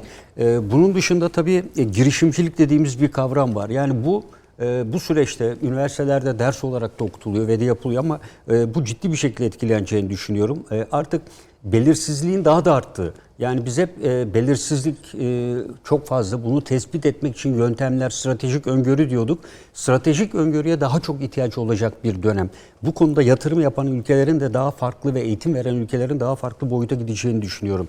E, burada e, ben e, Lafarge'a değinmek istiyorum kısaca. Tüket tembellik hakkı. E, biliyorsun 1848 yılında Fransa'da günlük çalışma süreleri 12 saatten 18 saate çıkarılmıştı. İnsanların e, dinlenecek zamanları yoktu. E, Lafarge'ın tabii e, bu komünist manifesto vesaire gibi e, sosyalist içerikli bu çalışması ama günde 18 saat çalışan e, İngiltere'deki Robert Owen öncesi gibi e, çok uzun ve insanların dinleneceği bir zaman yok. Bu tembellik hakkını esasında Lafarge boş zaman adına kullanıyor. Ve hatta en sonunda da intihar ediyor. Hayatım boyunca işte enerji alamadım, dinlenemedim diye. Ee, işte bu tembellik hakkı e, belki gerçekleşecek toplumlarda. insanlar daha çok boş zaman e, kavramıyla e, daha çok ailelerine zaman ayırabilecekler. Bu tür hobiler belki bu süreç içinde gelişebilecek. Bu da e, o zaman kendisinin mücadele ettiği e, bu emperyalizme, kapitalizme verdiği mücadelenin belki bir karşılığı olmuş olabilir. E, tüketim toplumu kavramı e, giderek e, hocamın da belirttiği yine bir kitap olan gözetim toplumuna dönüşecek. E, çünkü e, burada e, George Orwell'ın 1980 e, 1984'ü e, sanırım yavaş yavaş gerçekleşecek. İşte akıllı şehirler bundan zararla çıkacağını düşünüyorum. E, Çünkü e, dijitalleşen ve tamamen teknoloji ürünü olan akıllı şehirler e, özellikle Çin'de trafikte birçok sorunlarla karşılaşılıyordu. Dijital saldırılara açık hale geldiği için bir şehrin güvenliğini bütün mobese kameraları ve her şeyini alt üst etmenin bir yolu ol- olabilecek. Bu da meskul mahallelerde muharebe veya şehir güvenliği kavramının da yeniden ele alınmasını sağlayacak. Son olarak da bu Avrupa Birliği'ndeki ama Londra dünyada birinci. evet Özellikle mobese sistemleri. Hindistan'da 3 ülke var. Dünyada sanırım Mesela 60 bu krizde bakalım ne işlerine yarayacak. Evet yani göreceğiz. e, son olarak da e, bu e, İngiltere'de ortaya çıkan e, virüsün tabi zamanlaması da çok ilginç. E, bu Avrupa Birliği'nden tam e, Brexit'e ayrılma sürecinde olan Evet, ve evet. çok ciddi sorunlar yaşayan ekonomisi e, alt üst olma aşamasında ve uçak gemileriyle geçen e, ders şeyde konu Evet, evet. programda da söyledik. Su alan E, su alan e, bir İngiltere'den e, söz ediyoruz.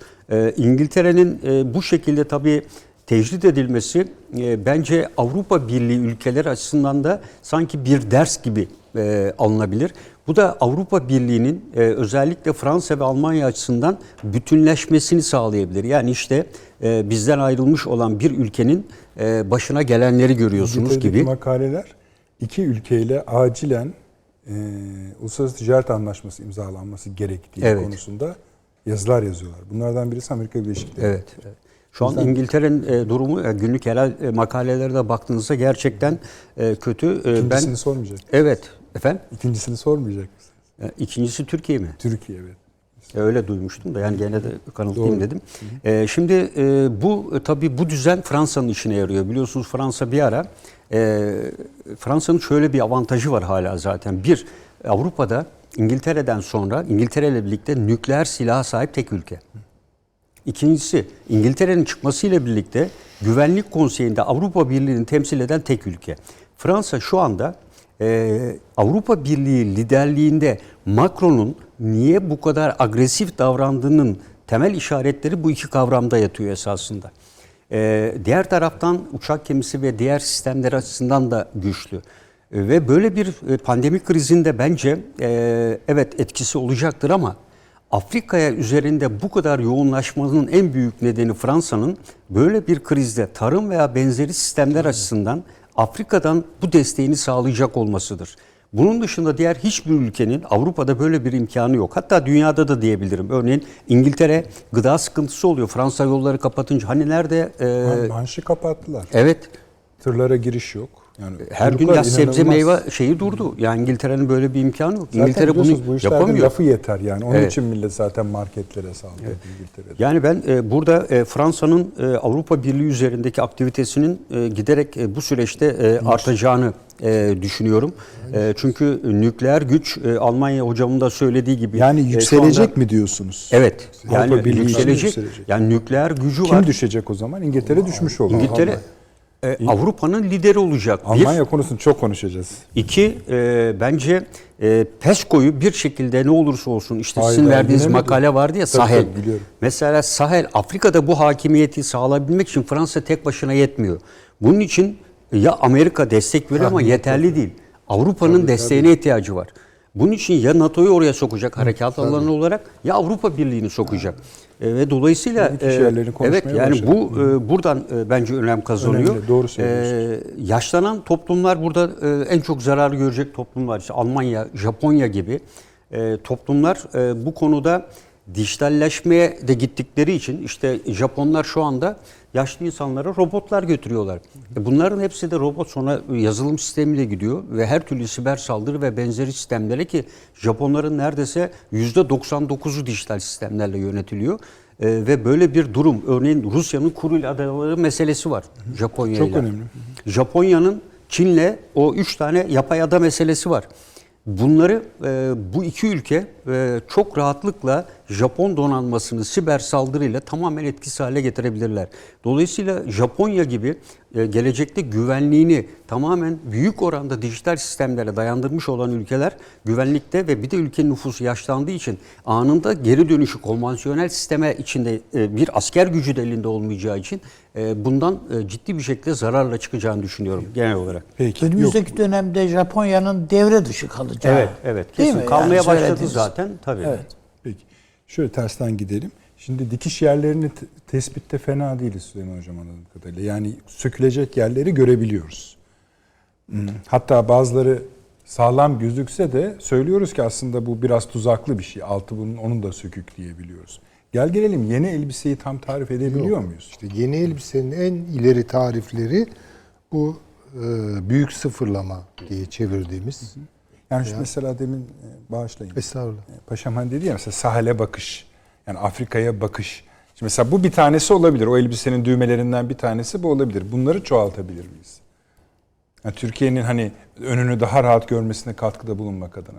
Ha, bölgesel olarak yani Yok, çeşitli yani ülkesi- coğrafyalara ülkede söyleyebilirsiniz, e, şeyle söyleyebilirsiniz, şu konularda diyebilirsiniz. İşte söylüyoruz mesela tarım sıkıntı, su sıkıntı, biyoloji, bilmem ne, farmakoloji bunların hepsi Tabii tabii. Yani şimdi bir kere Türkiye'nin gündemi bütün bu yani itiş kakış içerisinde gerçek gündemi. Yani bir gündem belirlersiniz de gerçek gündemden kopuktur. E, nitekim de bu oluyor. Abur cubur tartışmalarla filan da geçiriyoruz. Bu Ahmet Bey çok yanlış. şikayetçi o konularda. E, Evet ama çok haklı. Ben de e, katılıyorum. Ya burada bir televizyon programı yapıyoruz. Sağ olun siz bize bir zemin e, sunuyorsunuz ama ben senelerdir televizyon yüzüne bakmıyorum yani. Bilmiyorum ne oluyor. Yani çünkü artık bakılacak bir tarafı da kalmadı galiba bu işlerin. E, gerçek gündemine bakacak olursak gerçek gündem belli Türkiye için. Yani bunun kaldırılıp indirilecek bir tarafı yok. Bir, e, yeni dünyayı karşılayacak zihin yapısına sahip kadrolar yetiştirmek. Bu eğitimle falan olmaz bu işler ben söyleyeyim. Şu şu an Türkiye'de Aliye mevcut eğitimle, öğretimle bu iş olmaz. Burada hakikaten çok büyük bir devrimci sıçrayış. Yani ben devrim lafını pek kullanmam da ama bunda gerekiyor. Yani bir eğitim devrimi yapmak. Yani reform falan demiyorum bak Anladım. basbaya bir eğitim devrimi yapma. Bedeli ne olursa olsun. Ha birileri işsiz kalacakmış burada. Birileri e, işte ne bileyim e, emekliye ayrılmak zorunda kalacak. Valla bunlara bakmayacağız. Yani açık biraz o yaratıcı yıkım dediği Schumpeter'in neyse bu- bunu yapmak zorundayız. İkinci olarak kadroları yetiştirmek ve doğru yerine koymak. Bu e, siyaset esnaflığı kültürüyle götürülebilecek bir iş değil. Benden olanlar, olmayanlar, sevdiklerim, sevmediklerim hakikaten liyakat gerektirir. Bunu yapmak zorunda. Türkiye için yapmak zorundayız. E, tarım meselesi çok çok çok önemli. Yani bunu yeniden hayatımızın merkezine koymak durumundayız. Çünkü çok Belki savrulduk biz Avni bu Bey konuda. program öncesi yaptığı telefon konuşmasını paylaşmak ister. İsim vermesine Evet. gerek yok ama Yani bu Tarım Kredi Kooperatifleri Genel Müdürü'yle konuştum. Onun anlattığını biliyorum. Yani bu yani virüse hani hepimiz şikayet ediyoruz tabii. Ah yakalandık yakalandık. Tek faydası tarımın önemini, önemini hatırlatması bize. Tabii. Bunun ne kadar önemli bir şey olduğunu ve bu konuda ne kadar ihmalkar olduğumuzu hatırlatması. Şimdi e, hocama mesela e, eğitim bu eğitimden olmaz dedi. Yani Cumhuriyet'in ilk yılları dönemine şey yapalım. Bir Gazi Eğitim Enstitüsü Tabii canım. te- tecrübesi tabii, var. Türkiye'nin yani. Öğretmen yetiştirme. Bu, bu müthiş bir şey. E, Bu, bu yok. Bu, bugün bu yok. O öğretmen bitti. Yani o öğretmeni bitti. Türkiye'nin. Yani Ahmet Hamdi Tanpınar dediğiniz insan Lisede gidiyor, öğretmenlik bakıyorsunuz ki yapıyor Haydarpaşa Lisesi'nin edebiyat öğretmeni yani. Yani bütün o üstadım kurulan liseler yani Erzurum Lisesi, Sivas Öyle Lisesi, Sivas Lisesi hocam. Ba- Lisesi. Ya bunlar Sivas Lisesi'nden bunlar mezun. bence bugünün pek çok üniversitesinden daha ileri yani bir eğitim Afyon Lisesi'nde öğretim yapıyorlardı. O, ya Isparta'da lise olmadığı için Afyon'da bitirmiş Süleyman Demirel. E bugün Afyon'da mezun olup da İstanbul Teknik Üniversitesi'ni kazanan öğrenci yok zaten yani. Tabii yani bu e, hakikaten yeniden eğitimi bambaşka bir perspektifte estağfurullah e, yeniden yapılandırmak gerekiyor. Uygun kadroları bulmak gerekiyor. Yani Türkiye'deki adalet sistemi çok önemli. Yani hukukla ilgili meselelerimiz var. Bunların üzerine gitmemiz gerekiyor. Yani ekonomik olarak bunlar dalla kobilerimize titizlenmemiz gerekiyor. Türkiye'nin en önemli e, şeyi odur, üretken dinamizmi odur. Onlara titizlenmemiz gerekiyor. Bu. Şimdi e, şunu görüyoruz yani e, demin e, paşamı dinlerken e, neredeyse yüzde yüz iştirak ettiğim bir değerlendirme yaptı. Bize şu vaat edilecek bu yeni dünya uygarlık kurulurken. Evet belki evinize kapanacaksınız. Belki eski alışkanlıklarınızdan vazgeçmek zorunda kalacak. Ama biz sizi teknolojiyle donatıyoruz. Ve teknolojiyle birlikte size güvenlik sunuyoruz. Şimdi bu son gelişme, bu siber saldırı meselesi zaman zaman duyardık da bunun da güvenilmeyeceğini gösteriyor bize. Çünkü bir küçük operasyonla, bir hacklemeyle vesaire koca bir sistemi işte demin çok güzel söyledi paşam taş devrine döndürebilecek bizi ya. E bu ne? Vaadini de tutmayacaklar yani. Onu anlatmaya çalışıyorum. Şimdi bütün bu geçişler olacak. Yani ben kabul ediyorum. Yani işte belki e, daha çevreci bir dünyada, daha yeniden az kalabalık bir dünyada, e, belki daha çok kendi mahremiyetimiz içerisinde yaşayacağımız yeni yaşama örüntülerine doğru gidiyoruz.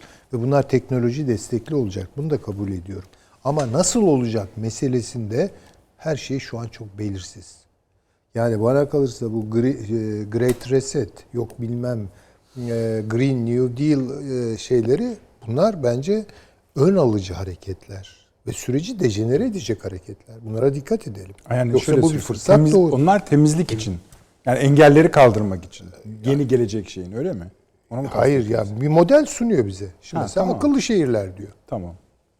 Akıllı şehirler sonra bakıyoruz ki çok akılsız e, sonuçlar İşte. verebiliyor. Peki. Yani bunun gibi işte o kadar basit değil. Yeni şehirler tarif etmek, yeni yaşama mekanları tarif etmek ve bütün bu süreçleri nasıl insani kılabiliriz? Bunun kavgasını. Çünkü burada insani bir kavga falan yok. Bu teknolojizm ve maddesizliğin ileri boyutu. Halbuki her şey insanın insanla değil mi? Yüzleşmesiyle başlıyor, dokunmasıyla başlıyor. Bir zamanlar Amerika'da bir popüler psikolog vardı, Desmond Morris. Onun bir kitabı vardı. Sevmek dokunmakla başlar diyordu. Dokunamıyoruz. Yani bu nasıl olacak? Böyle bir takım görüntüleri mi e, varlık kabul edeceğiz? Görünen şeyi varlık mertebesine çıkartmak, varlığı o görüntüden ibaret saymak ne kadar büyük bir boyut kaybı. Siz dokunduğunuzu zannettirirler. Ama dokunmadığınızı biliyorsunuz. Evet biliyorsunuz ama Tabii, tabii. razı hale getirirler. Tabii ki. Yani razı hale getire, getir zaten razı hale getiriyorlarsa bütün bu yaptıklarını, önerdiklerini söyleyecek bir şey yok. Bence tarihimizin nesnesi olmaya devam ediyoruz. Ama tarihimizin öznesinin öznesi nasıl olabiliriz gibi bir soruyu merkeze yerleştirip bütün bu dinamikleri karşılayabiliyorsak ha o zaman belki bu bunları bir fırsata çevirebiliriz. Ama şöyle yapılıyor. Bu düz bir gidiş. Bekliyoruz ki Elon Musk bize bir dünya tarif edecek. Bekliyoruz ki Bill Gates bize bir dünya tarif edecek. Ha demek ki geleceğin dünyası buymuş diyeceğiz. Hayır böyle bir şey yok. Ne kadar koyuyoruz kendimizi bu işe? İşte kendini koyabilen insana, yani yeniden insanı merkeze almak suretiyle en yüce yaşayan varlık değer olarak insandır diye başlayarak onun yerine doğayı ikame etmeden yalnız insanla beraber doğa, tabiat o zaman konuşuruz. Ama şimdi öyle bir şey anlatılıyor ki insanlar çok kötü, çok kötü bir insan yorumu var ama tabiat çok iyi. Dolayısıyla biz böyle işte çevreci siyasetlerle falan kontrol altına alacağız ve tabiatı ya sanki biz tabiatın hizmetindeyiz. biz tabiatın evet bu kadar kötü bir bakış insan konusunda. Halbuki insan konusunda yeniden iyicil düşünmeye gayret ederek tabii ki hesapsız bir biçimde değil ama merkeze insanı koyarak yani eğer bu e, dünyanın efendisi insandır dediyse e, yaradan ve biz buna inanıyorsak mesela insanı merkeze koyacağız yani. Eşrefi mahlukat. Çünkü orada bir şey var. E, merkeziye yerleştirme meselesi var. Tabii ki bunu abartmamak. Tabii ki bunu kibre dönüştürmemek. Hayır, bunun sorumluluklarını yerine Ha, sorumluluklarını yerine getirerek ve onun yerini muhafaza ederek ben olacaksa merkezin olacak. bütün doğayı, canlıları yok, yok etmekten bahsetmiyoruz. Tabii ki onu ondan bahsediyorum. Tam tersi onu korumaktan bahsediyoruz. Ama şimdi öyle tablolar söyleniyor ki ya insan çok kötü. ha, Hep zarar veriyor. Tabiatı bozuyor falan. E tabiatı kurtaralım. Kimse insanı kurtaralım demiyor. Tabiatı kurtarırsak insan da kurtulmuş mu olur? Yok onun bir garantisi yok. Tabiatla kurduğumuz ilişkilerde insanı yeniden merkeze alarak bir şeyler söylemek zorundayız. Ve bütün bunları bir teknolojizmle değil, gene moral düzeyde, ahlaki düzeyde anlatabilmeliyiz. Bunlar yapılmadıktan sonra bütün bu şeyler e, bizi uçuruyormuş da Mars'a götürüyormuş da bilmem ne yapıyormuş da yani. Bunlar bir şey değil. Ve bunların arka planı da böyle çıkmayacak. Bunu net olarak görebiliriz. Ne demek istiyorsunuz? Yani böyle böyle bir hayat beklemiyor eğer biz Davos'tan hareketle böyle bir dünyaya yolculuğa çıktıysak. Başka açılımları var. Evet aynı şeyleri konuşuyoruz. Dijitalleşmeyi konuşuyoruz. işte teknolojiyi konuşuyoruz vesaire ama bunu hangi zeminde konuşuyoruz? Orada tek tip tarifler var. Yani güdümlü olarak bunlar konuşuluyor. İşte dediğim gibi yani dijital ekonomiyi elinde tutanlar ne diyorsa ağızlarının içine bakıyoruz. Yani keramet bekliyoruz onlardan. Ya niye biz yokuz bu işin içinde? Nasıl yani? Şimdi evet bu bu şekilde yığınlar halinde yaşamanın bir hayrı get- getirmediğini gördük bize. Yeni bir şehir modeli geliştirmeliyiz. Teknolojiyi de burada kullanalım. Ama nasıl şehir olacak bu? Tarifi yok. Akıllı şehirlerde yeni bir şey çıkıyor. Bu teknolojiyi bugünkü metropollerin üstüne getirip kondurmak. Yani şimdi demek istediğim şu, izninizle bir şey daha söyleyebilir miyim? buyurun. Şimdi filozof Hegel'in güzel bir şeyi var, çalışması var. Bu efendi köle diyalektiği üzerine. Yani şimdi soru şu, hani mesela sorulsa efendi mi köleye tabidir, köle mi efendiye tabidir? Şimdi düz cevabı bunun hayır, elbette köle efendiye tabidir. Halbuki öyle değildir bir yerden sonra. Çünkü her işini köleye yaptırmak suretiyle efendi beceriksiz bir varlığa dönüşür. Ve eğer o efendi e, köle çekilirse, ölürse veya kaçarsa adam bir zavallıdır. Çünkü o aslında kölenin hizmetine bağımlıdır. Ya biraz bunları böyle karşılıklı. Teknoloji çok iyi, güzel. Ama bizi nesnesi yapıyorsa, bizi kendine bağımlılaştırıyorsa işte bu problemdir. Teknolojiyi yeniden kendimize bağımlı kılarak ne yapacağımızı tartışacaksak bütün forumlarda, bütün zeminlerde ama Davos'ta değil. Davos'ta bu yapılmaz çünkü. O takdirde belki bir yol yordan bulabiliriz kendimize. Ama öbür türlü basit bir teknolojizm yaparız. Ondan sonra elimizde patlar. Bir hack saldırısıyla biter. Peki. Şimdilik teşekkür edeyim Süleyman Hocam. Ama siz ne söylerseniz söyleyin. Reklamlar. Evet. İşte yani gördüğünüz gibi hayatın hemen dönüyoruz efendim.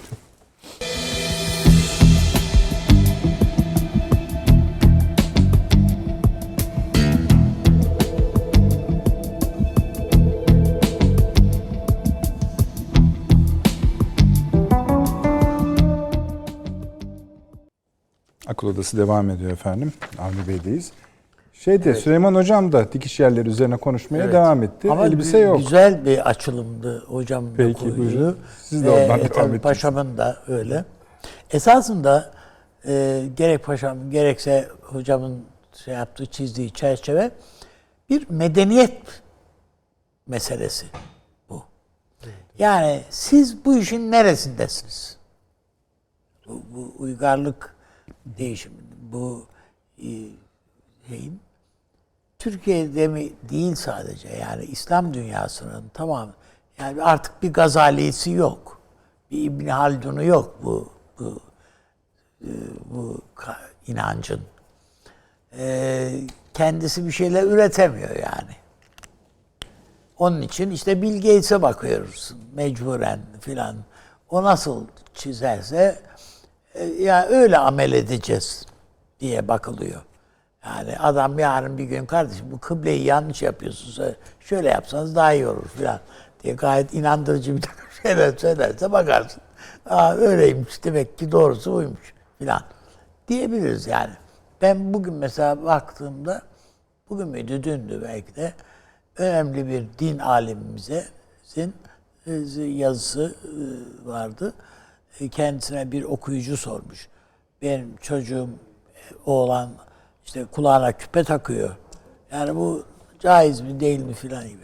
Şimdi eğer tabii hoca kendisine sorulan sorulara cevap verme kendisine şey saydığı için bir yükümlülük saydığı için cevap vermiş de ama dertleri bu olan, bu seviyede olan bir toplum düşünün.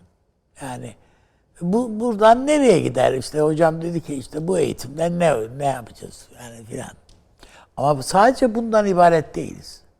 Yani bazı bilim adamlarımız var. Televizyonda onları dinliyoruz. Müthiş şeyler söylüyorlar. Yani Türkiye'deki araştırma çalışmalarıyla ilgili olarak filan. Yani bu da var yani. Yok değil yani. Bu, bu da var açıkçası. Ha bu ama Türkiye'de omurgayı bunlar mı teşkil ediyor? Hayır. Ne yazık ki işte Kemal Kılıçdaroğlu çatı aday olacak mı? Olmayacak mı? Bir, bir, bir mutasyona uğrarsak ne yapacağız? Maskeler, şunlar bunlar filan yani bu, bu şeyler. Aşı olmayak istemeyenlere ne yapmalı? diye bir tartışma. Yani yani ne yapacaksın yani? Aşı olmak istemiyor zaten. e, Başka aşıları da olmak istemeyenler Türkiye'de var yani. Dolayısıyla yani bütün bunların içerisinde kafası karışık bir toplum var yani. Halk var.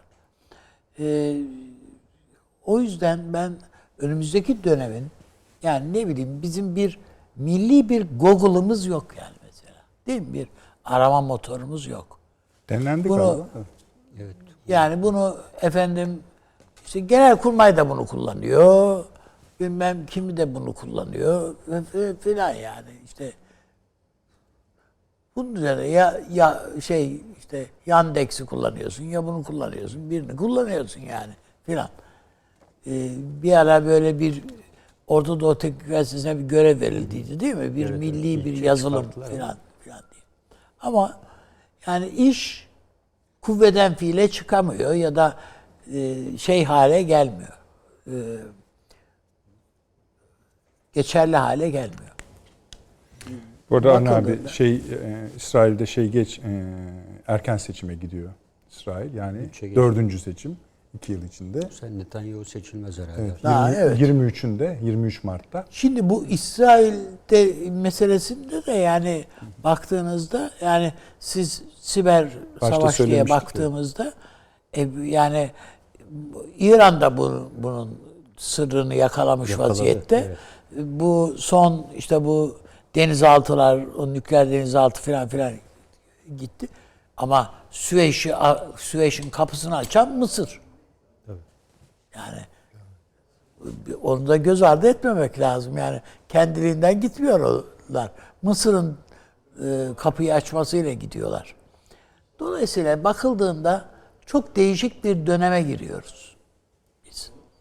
Mutlaka bu savaş ama siber savaş olarak ya efendim konvansiyon silahlarla e, da kullanacağı bir savaş olarak mutlaka patlayacak ve başlayacak.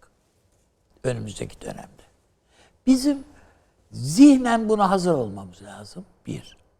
Ama onun ötesinde bizim iç sorunlarımız var. Yani sıkıntılarımız var. Bunlar halli o kadar zor şeyler de değil esasında. Yani zannedildiği kadar zor değil. Bunları aşmamız gerekiyor. Bir an evvel aşmamız gerekiyor. Yani programa girmeden bir video seyret, şey yaptım hatırlarsanız bir siyasimizin konuşmasını. Yani bu tür saflıklardan falan sıyrılıp doğru düzgün yani elbette dü- dünyanın her tarafında saçmalayan siyasetçi var yani yok değil. Ama ya bizim de olabildiği kadar bunlardan e, uzak durmamız e, veyahut da ağzımızdan çıkanı ise bir dolandırıp, zihnimizde bir tur attırıp filan acaba doğru mu yani böyle mi söylemek icap eder filan diye. Böyle yaklaşmamız gerekir. Sadece bu mu? Hayır medyaya da bakıyorsunuz aynı şeyler, aynı dil. Ya bu da bulaşıcı bir şey yani. Ee, bu kadar tahrip edici ben mesela meslek hayatımın başlangıcında size şöyle bir şey söyleyeyim. Ee, yani çok Nedet kardeşimiz de çok yeni değil. Yani çok seneleri var. 20 seneyi geçti değil mi? Sen? 30 abi. 30 mu? Ta 30 sene işte. Az buz bir şey değil. Benim 50 seneyi geçti. Şimdi e, şöyle bir şey var. Ben gazeteciliğe başladığımda gazetecilik, gazete me- mesleği güvensiz bir meslekti. Yani bir şeyin, bir haber müdürünün veyahut da yazı işleri müdürünün iki dudağının arasındaydı yani. Git dediği anda bitti. Sigortasız filandı. Ve parasız bir meslekti yani. Hem az hem ödenip yani beğen, tutturamazdık yani. Tutturar- Ödeniyor yani mu ödenmiyor mu? tutturamazsın. Evet. Bugün farklı mı? Bugün de güvensiz bir meslek. Yani benim yaşıma gelmiş gazeteciler için öyle değil. Yani biz çıtayı aştık diyelim. Ama birçok genç arkadaşımız var, meslektaşımız var yani. Yine güvensiz bir meslek. Çoğu sigortasız, sendikasız. Birilerinin iki dudağının arasında bu mesleğe devam edip etmeyecekleri ben hiç unutmuyorum. Yani 10 yıllık bir gazeteci, benim de çalıştığım bir gazetede işten çıkarıldı. Orada ben de bir servisin birimin başındayım. Bana geldi abi ben bu yaştan sonra hangi mesleği yapıyorum? 10 yıldır gazetecilik yapıyorum. Evliyim. işte iki tane çocuğum var. Bilmem ne. Ne olur araya gir bana bir bir, bir yer, bir gazetede, bir, bir yerde falan bir iş. Şimdi 10 yıl yani meslek ve bir bakıyorsun kapının önündesin. Bugün de bakıyorsun çok üç kuruş paraya çalışıyorlar. Yani öyle çok fazla para maaş alanlar gazetelerin üst düzey yöneticileri. Ya hep öyleydi zaten. Yani muhabir düzeyinde çalışan meslektaşlarımız, kardeşlerimiz hiç doğru düz para var alamıyorlar yani. Birçoğuna bakıyorsun asgari ücretle çalışıyorlar. Onun için yani önümüzdeki dönem daha öfkenin birikeceği bir dönem olacak. Bugün de hissediliyor zaten. Yani bakıyorsun kimisi işte YouTube kanalı kuruyor, kimisi bilmem neyi yapıyor. Tutunmaya çalışıyor. Yani bir, bir dal, o, o dala tutunacak yani o çocuk. Çünkü bu meslek güzel bir meslek yani. Bulaşmaya görsün. İşte nasıl tiyatroculuk, işte sahne tozu, bilmem ne falan dedikleri. Bu meslekte de var. Bir yerlerde tutunmaya çalışıyor çocuklar. Ama yarın bir gün bu o öfke başka şeylere de taşır. Bunun örneklerini gördük yani şeyde. E bizde çok zor değil yani bazı şeylerimizi bizim çözmemiz. E ben mesela Güneydoğu'da genç işsizlik oranı çok yüksek. Oysa bunu biz e, kolaylıkla çözeriz demiyorum. Ama çözeriz yani. Çözülemeyecek bir şey değil. Bir örgüt sadece gerilla diye bir kart ve bir Kalaşnikov vererek kimlik veriyor ya. Bir kişilik veriyor. Biz koskoca devlet, Türkiye Cumhuriyeti Devleti ne, bu çocuğa eğer bir gelecek şey yani bir kimlik eğer kazandıramıyorsak o çocuğa ne kız veriyorlar ne bir şey diyorlar ya. Yani biz bunu bunu aşarız yani aşmamız lazım. O kadar zor bir şey değil. Ve kolaydır bunlar. Yani e, hani sosyal yatırım diye de sosyal bir bedel de var yani. Bir bedeli de var bu işlerin. Bunlar ödenemeyecek şeyler değil. Türkiye çünkü bu paraları terörle mücadelede bu paraların 10 mislini, 100 mislini harcıyor zaten. Ya bunun önünü kesmek mümkünse önünü kes. E bunun örneklerini de gördük yani. Çocuk eğer işi gücü varsa gitmiyor kardeşim bir pislik bir yere. Peki. Bu onun için ben önümüzdeki dönemi böyle bir silkinme ve her zaman burada söylüyoruz. Siyaset üretme. Bu yani üzerinde akademik çalışmaların yapılması gereken, sosyolojik, psikolojik şeylerin hazırlıkların yapılması gereken bir dönem olarak görüyorum. Ve tekrar en başta söylediğim şeyi, bu bir medeniyet mücadelesine dönüşecek. Yani Türkiye'nin e, son derece saygın e, din alimleri de var. Yani yok değil yani var. Onların da bu zihni açacak bir o değişime şey teşkil edecek, zemin teşkil edecek e, bir takım e, açılımlar veyahut da e, yorumlarla toplumun karşısına gençlerin önüne e, çıkması gerektiğini düşünüyorum açıkçası. Yani medya konusunda belki ayrıca bir oturum yapmak Tabii gerekir. öyle. Esasında o konuya da ben doğrusu çok girmek istemiyorum. Yani Çünkü o Fahri zaman- abi kaç yaşındaydı mesela Kim? Medinetül Fazıl'a yazdığında bilmiyorum yani şu anda hatırlamıyorum açıkçası. Ama e, bir bir bir yani o, o da bir düşünce adamı idi. Bugün öyle bir düşünce adamınız yoktu. Yoksa zaten probleminiz var demektir. Yani dediğim gibi bu medya konusunda da bir şeyler böyle çok uzun uzun konuşulacak bir şeyler yapmayı istemiyorum. Çünkü o zaman hakikaten yani kendi mesleğimize zarar verecek kadar ağır şeyler Hayır söylemek hiç değil. mümkün. Yani de- de- değil kardeşim yani bu, bir yani bazı şeyler var ki budamayı gerektiriyor yani. Şart olmuş. Yani, Yani neyse yani ba- başka türlü yani sadece değil. bir programın akşam yapılacak bir programın hazırlık şartları şu kadar olabilir mi? Bir, o günkü aktüel konu ne? Yani ne o her şey olabilir bu. Ha. Yoksa ne? Yoksa işte o sizin bahsettiğiniz konuşmalar, o siyasetçi Evet, onu işte öyle. şöyle ve bu 4 saat 5 saat. Peki ikinci şart ne? Bunun üzerinden birbiriyle çatışacak kimler var? Bunun listesi. Bu kadar hazırlanıyor. O konuda uzman olmaları gerekmiyor. Keşke sadece bu ikinci Bu söylediğim konuda- gerçek olsa. Yani bu konuda kimler tartışır diye Ha bir yok, şey. ben yok. o- o tırnak içi onu Kimlerin tartışacağı izleyicilerimiz. belli zaten yani. Ha, Aynı tamam o işte yani. Tabii. Ve bunun için herhangi bir ölçü yani ve ben o açık oturumlarda kimlerin yoldan kimler kimler yoldan çıktı. Yani düşünün ki siz mesela hani makyaj nasıl yapılır konusunda konuşuyorsunuz. İnanabiliyor musunuz? Bunları gördük. Bunları gör yani Şiraze'yi o kadar kolay kaybediyor insan ekran karşısında. Dahası bir de Hocam siyasi bölünmüşlük. koronavirüs konusunda ne düşündüğünü soruyorsunuz. yani hani tehlikeli bir şeydir falan diyecek Ha, tabii. ama Yani cevap da- hazır. Cevaplar hazır. Niye böyle yapıyorsunuz kardeşim dediğin zaman? Hepsi bunlar bizim meslektaşlarımız. Daha kıdemli, daha çok kıdemli fark etmez. E seyirci onu istiyor. Şey istemiyor. E şimdi şöyle bir şey. Daha ileri götürürseniz reytingi gösterir size.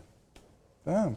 Bu ne anlatıyor bilmiyoruz ama işte seyirci karşımızda. Bunu Hiç istiyorsanız mesele yok. 12, 12 Eylül'den sonra biz bir abimize yani e, bizden Tamam arkadaşlar. kopmuş gitmiş bir abimize filan ayrı. Efendim abi işte parti kurulacak e, diye düşüncemiz böyledir diye gitmiş idik. Çünkü millet istiyor dedik.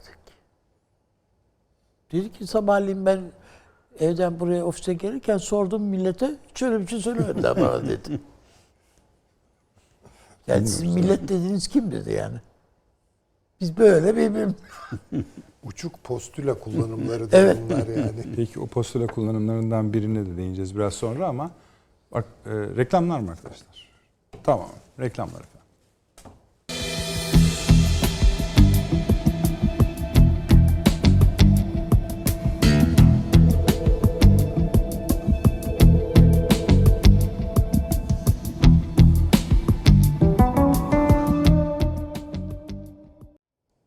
Yeniden akıl odasındasınız efendim.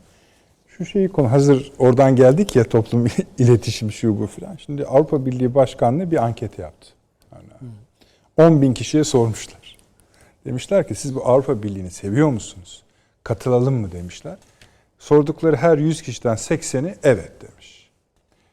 10 bin kişi nerede? Türkiye'de mi? Tabii tabii canım. Ha. Ha, dış, ha, ha, bu da güzel bir mantık. Dışarıda Yani bence. Avrupalılara sorduysanız tabii olabilir yani. Bu bizde yapılan bir yani. Bize sormuş. Türkiye'de yapılıyor. Türkiye'de yapılıyor. Bize soruyorlar. Hani niye başka yerde yapıldığını Hayır, düşündünüz mesela ki? Almanya'daki Türklere yapıyordur. Yok yok canım. Bilmem Bir Almanya'da önceki ben verileri iyi kötü biliyorum da onda tam Çok zıttı bir düşüktü şey. yani. Evet yüzde Yani 35-40'lar falan Hayır, gibi bir peki şeydi. önce şunu sorayım. Yani 80 gibi bir rakamı Çok siz olası görüyor musunuz? Yani şu var e, bana göre. Şayet Türkiye'ye bir şey çanak hazırlanmışsa bu tür anketler o Bu çanağı Avrupa Birliği destekler Başkanlığı yani. devlete ait değil mi? Devlet, Ha? devlet Avrupa Birliği Başkanlığı devletin değil mi? Hangi devletin? Hayda hangi ülke hangi Bizim, şey, bizim komisyon, yani bizim e, Avrupa Birliği baş Parlamentosu veya bizim- e, Avru- Avrupa Birliği Yani- Komisyonu ya da Avru- Avrupa Birliği yani Konseyi var. Türkiye ile mi yoksa Avrupa Birliği ile mi alakalı irtibatlı bir Peki şöyle yapalım. Ben şimdi tam size çıkarayım onu ayrı konu da.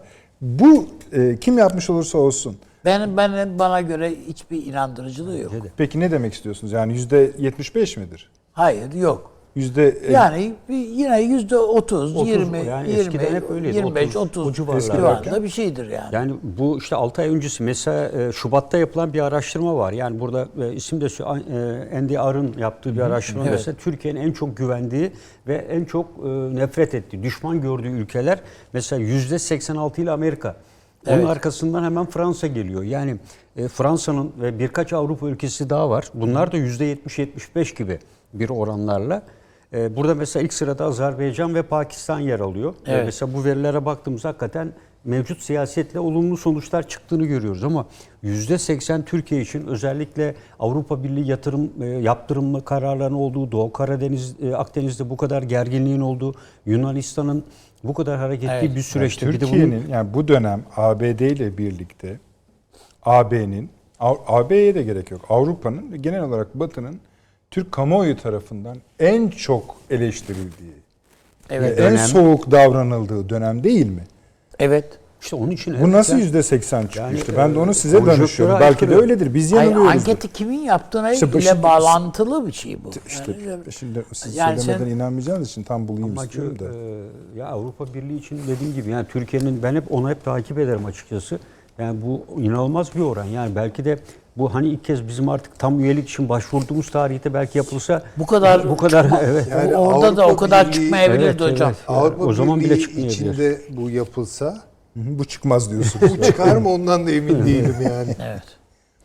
Ben de gazeteyi hatırlayamadım şimdi. Ha, belki de. Bu e, peki son dönemde Türkiye ile Avrupa arasında daha çok sıcak mesaj gidip E geliyor. tamam doğru. E, Onun bunu- için mesela yüzde 25 iken yüzde 30'a çıkabilirdi bu. Çıkar. O Belki kadar o yani. e, Sayın Cumhurbaşkanı ifade ettiği biz Avrupa ile ilişkimizi bu falan dedi, belki mesela o dönemde yapılmış olsa böyle bir şey belki olabilir ama Bu kadar olmaz ama. evet, evet bu kadar Onda olmaz. bile. O halde şöyle sorabilir miyiz? E, madem öyle bir durum da yok, madem öyle bir yok, böyle bir anketin çıkması Avrupa Birliği ile yeni bir döneme Türkiye'nin bakışındaki tazeliği mi delalet şöyle bir şey var. işaret ediyor? Türkiye'ye dönük olarak Almanya'nın tavrı değişti. Tamam. Bunu düşünebiliriz. Güzel. Bunu zaten Ama ilk önce Merkel'le bu- bağlantılı bir şey bu. Yani Merkel'in yerine gelecek olan insan da aynı şey mi? O işte Metz Düşünce dediğimiz de mi? geçen hafta böyle bir şey yok. Bir geliyor. değişti. Bu efendim gider ayak Merkel Türkiye'ye bir kıyak yapacak. Bu, bunun bir şeyleri mi, hazırlığı mı? Hayır, böyle bir şey. Bu da mesela bu- buna bile inandırıcılık kazandırmak için olsa e yine bunu yüzde 40, 45, 50 bilemedin civarında bir anket sonucu çıkması iyi olurdu yani. Hazırlık olurdu. Ayarı mı Ama yüzde 80 çıkınca bunda bir inandırıcılık problemi Ee, var. şöyle olabilir belki. Yani Mart'taki liderler zirvesine kadar e, Türkiye yaptırım isteyenlere karşı e, karşı olan yani Türkiye'nin yanında olanların sayısını Yani arttırmak düşünce gibi üre, şey yani yapmak. bir şey yani e, yönlendirmek gibi olsa da yani Avrupa ülkeleri bu kadar e, onun bir- elinde de veriler bir- var yani. Bir profil göstermek Evet, adına yani. Böyle şeyler hazırlayanlar olabilir Bak yani. Türkiye e, hala işte Rusya vesaire olmasına rağmen Avrupa Birliği'ni Avrupa'yı tercih ediyor. Yüzü bu tarafa dönük gibi bir hava algı adına evet yani böyle yaratabilmek şeyler bir şey. hazırlayabilirler yani. Evet. Anketi kim yapmış dedim. İşte bakıyorum. Bak- Hayır yani ne kadar güzel kılıf giydirdiniz maşallah. Hayır yani bir izah bulmak ihtiyacıyla işte. Evet, Şimdi Ne söyleyeceğim yapayım bir yani? saniye. Buldum. Ben şimdi bir esasında bir isim söyleyecektim ama hani şey Ne olur, gibi? ayıp olur şimdi söylemeyeyim diye. O ne demek? Yani Türkiye'nin bir yanında anket firmaları var. Yok yok bu, bu, bu bunu bulacağım Söyle- ben yani. söyleyebilirdim Çünkü yani. hatırlıyorum. Şuna bakalım. Peki. Şu. Abi. Hürriyet'in bugünkü birinci sayfası. AB üyeliğine destek %80'e çıktı. Türkiye Cumhuriyeti Avrupa Birliği başkanlarının yaklaşık 10 bin kişi üzerinde yaptığı anket önemli sonuçlar Bu verdi. Türkiye'nin yaptığı bir anket. E, o diyorum. Dışişleri Avrupa Birliği Bakanlığı'nın Başkanımız kimmiş yok bizim? Dışişleri Bakanlığı bünyesinde Bünyesindeki. bakanlık başkanlığa dönüştü ya. e, O başkanlık yapmış. Yani Tamam oldu mu? Ankete katılan vatandaşların %80'i Türkiye'nin AB üyeliği iyi bir şey mi? Ve bunu destekliyor musunuz? Yani iki- bir soru iki yorum. Yani iyi bir şey mi? Tabii iyi bir şey. Arkasındayız dedirtiyor. E tabi Ankara'da Bu oran- Avrupa Birliği bu Başkanlığı oran- Çankaya'da. e bak. şimdi Çankaya'da bunu sorarsan İstanbul'da Yok, o Çankaya bölümü ayrı değerlendirilmiş. Bak abi. Diyor ki bu oran eğitimli kesimde %90'a ulaşıyor. Yani öbür taraf biz sıradan vatandaşlar. Ama o elit kesimde %90'a varan şekilde seviyoruz, istiyoruz diyor. Peki diyorlar Türkiye'nin bu şeyi var mıdır? Potansiyeli bilmem nesi falan. Türkiye isterse girebilir mi diyorlar. Evet diyor ona da. hocam geçen Herhalde anlaşıldı mesele. Geçen hafta burada konuşurken hocam e, Celal İnce'nin Amerika biz seni çok seviyoruz şarkısını örnek gönderdi. ya bu da onun gibi bir şey yani işte Şimdi ihtiyaca yani, evet. binaen yani şu anda ihtiyaç var gibilerden ihtiyaca binaen böyle bir anket yapılmış. Yarın yani. vallahi başkanlık gönderir bize o şeyi, anketi. De işte bir şey. Görmek lazım. Soruları görmek lazım. öncesi tabii tabii. bir de bakın. E, Madde kökü, Hedef evet, kitleyi hayır, görün. Hedef kitle, nerede yapmış, hangi Diyor ki mahalle. Türkiye'nin geçmiş yıllarla karşılaştırıldığında 2021'de AB için daha istekli bir sürece gireceği bildirilirken söylüyor zaten ya. O süreci neyse. Peki. Yani Siz yok. bu- Yani siz bu anketler- Hayır, üstünde bir şey söylemeye gerek de yok. Tamam canım. Söylediniz zaten. Nasıl söyleyeceksiniz? Yani namuslu yapılırsa, prensiplerine uygun bir şekilde yapılırsa anketler belli açılardan bir dereceye kadar fikir verirler. Burada Ve anket kıymetlidir değil bunlar. hocam. Yani- Ama e, istatistik ilmi için söylenen bir tarif vardır biliyorsunuz. İstatistik, bunu hatta bazen istatistik hocaları da derslerin girişinde kullanırlar. Biraz esprili bir şekilde. E, yalan rakamlarla yalan söyleme sanatıdır dersiniz, değil mi? Yani buna Ben- açık yani bir kapı var. Onun elinde matematik veriler var. Bizim yok. Biz sadece kanaatimizi söylüyoruz. Hani Acaba elinde ya, matematik veriler var mı hakikaten? O da belli değil yani. yani biz getirdik. Peki. Yani yaptım oldu. Ne olacak yani? Ben ge- ge- yani siz de görmüşsünüzdür. Ben de gördüm. Çok böyle anketler falan. Evet şu kadar kişiyle yaptık. Şöyle çıktı sonuç böyle Yani çıktı. eğer diye. sizin dediğiniz gibi ise kamuoyunu ya yok etkilemek yani etkiler seçim- mi bu? Nasıl seçimlerde nasıl kamuoyunu nasıl etkileyecek yani? Yani aa yüzde seksen Hatta %90 destekliyormuş. Ben niye dışarıda kalayım? Tabii atlayalım Kararsızları- hepimiz bu havuza diye. Kararsa işte gördünüz mü Süleyman Hocam? Kararsızları kararlı hale getirmek. Yani bunun sonunda vize serbestisi var. Bize şey yok. Ee, şu, şu vize serbestisi yok ama mutant virüs var. yani işte o yüzden. Arnem çok teşekkür ediyorum. Biz de teşekkür Bu akşam ederiz. Sağ dertleşmiş gibi olduk sohbet ama bu ilk ele aldığımız haliyle program daha çok konuşulacak bir konu. Ee, inşaatta konuşacağız. Ben çok önemsiyorum çünkü bu konuyu. İnşallah. Şeyi de Türkiye'nin kısa vadeli yani dünya ve bölgedeki denklemler içindeki yerini de Ankara'nın ben daha ileri gördüğünü tahmin ediyorum. Çünkü adımları onu işaret ediyor bize. Onu bile tespit etsek izleyicilerimizle birlikte bir fark yaratırız gibi geliyor. Çok teşekkür ediyorum. Sağ ol. Ha, Hocam eksik olmayınız. Paşam ağzınıza sağlık. Efendim sizlere de çok teşekkür ediyoruz. Gece tekrarı var elbette 02 gibi ve yarın da YouTube'da izleyebilirsiniz. Çok sağ olun.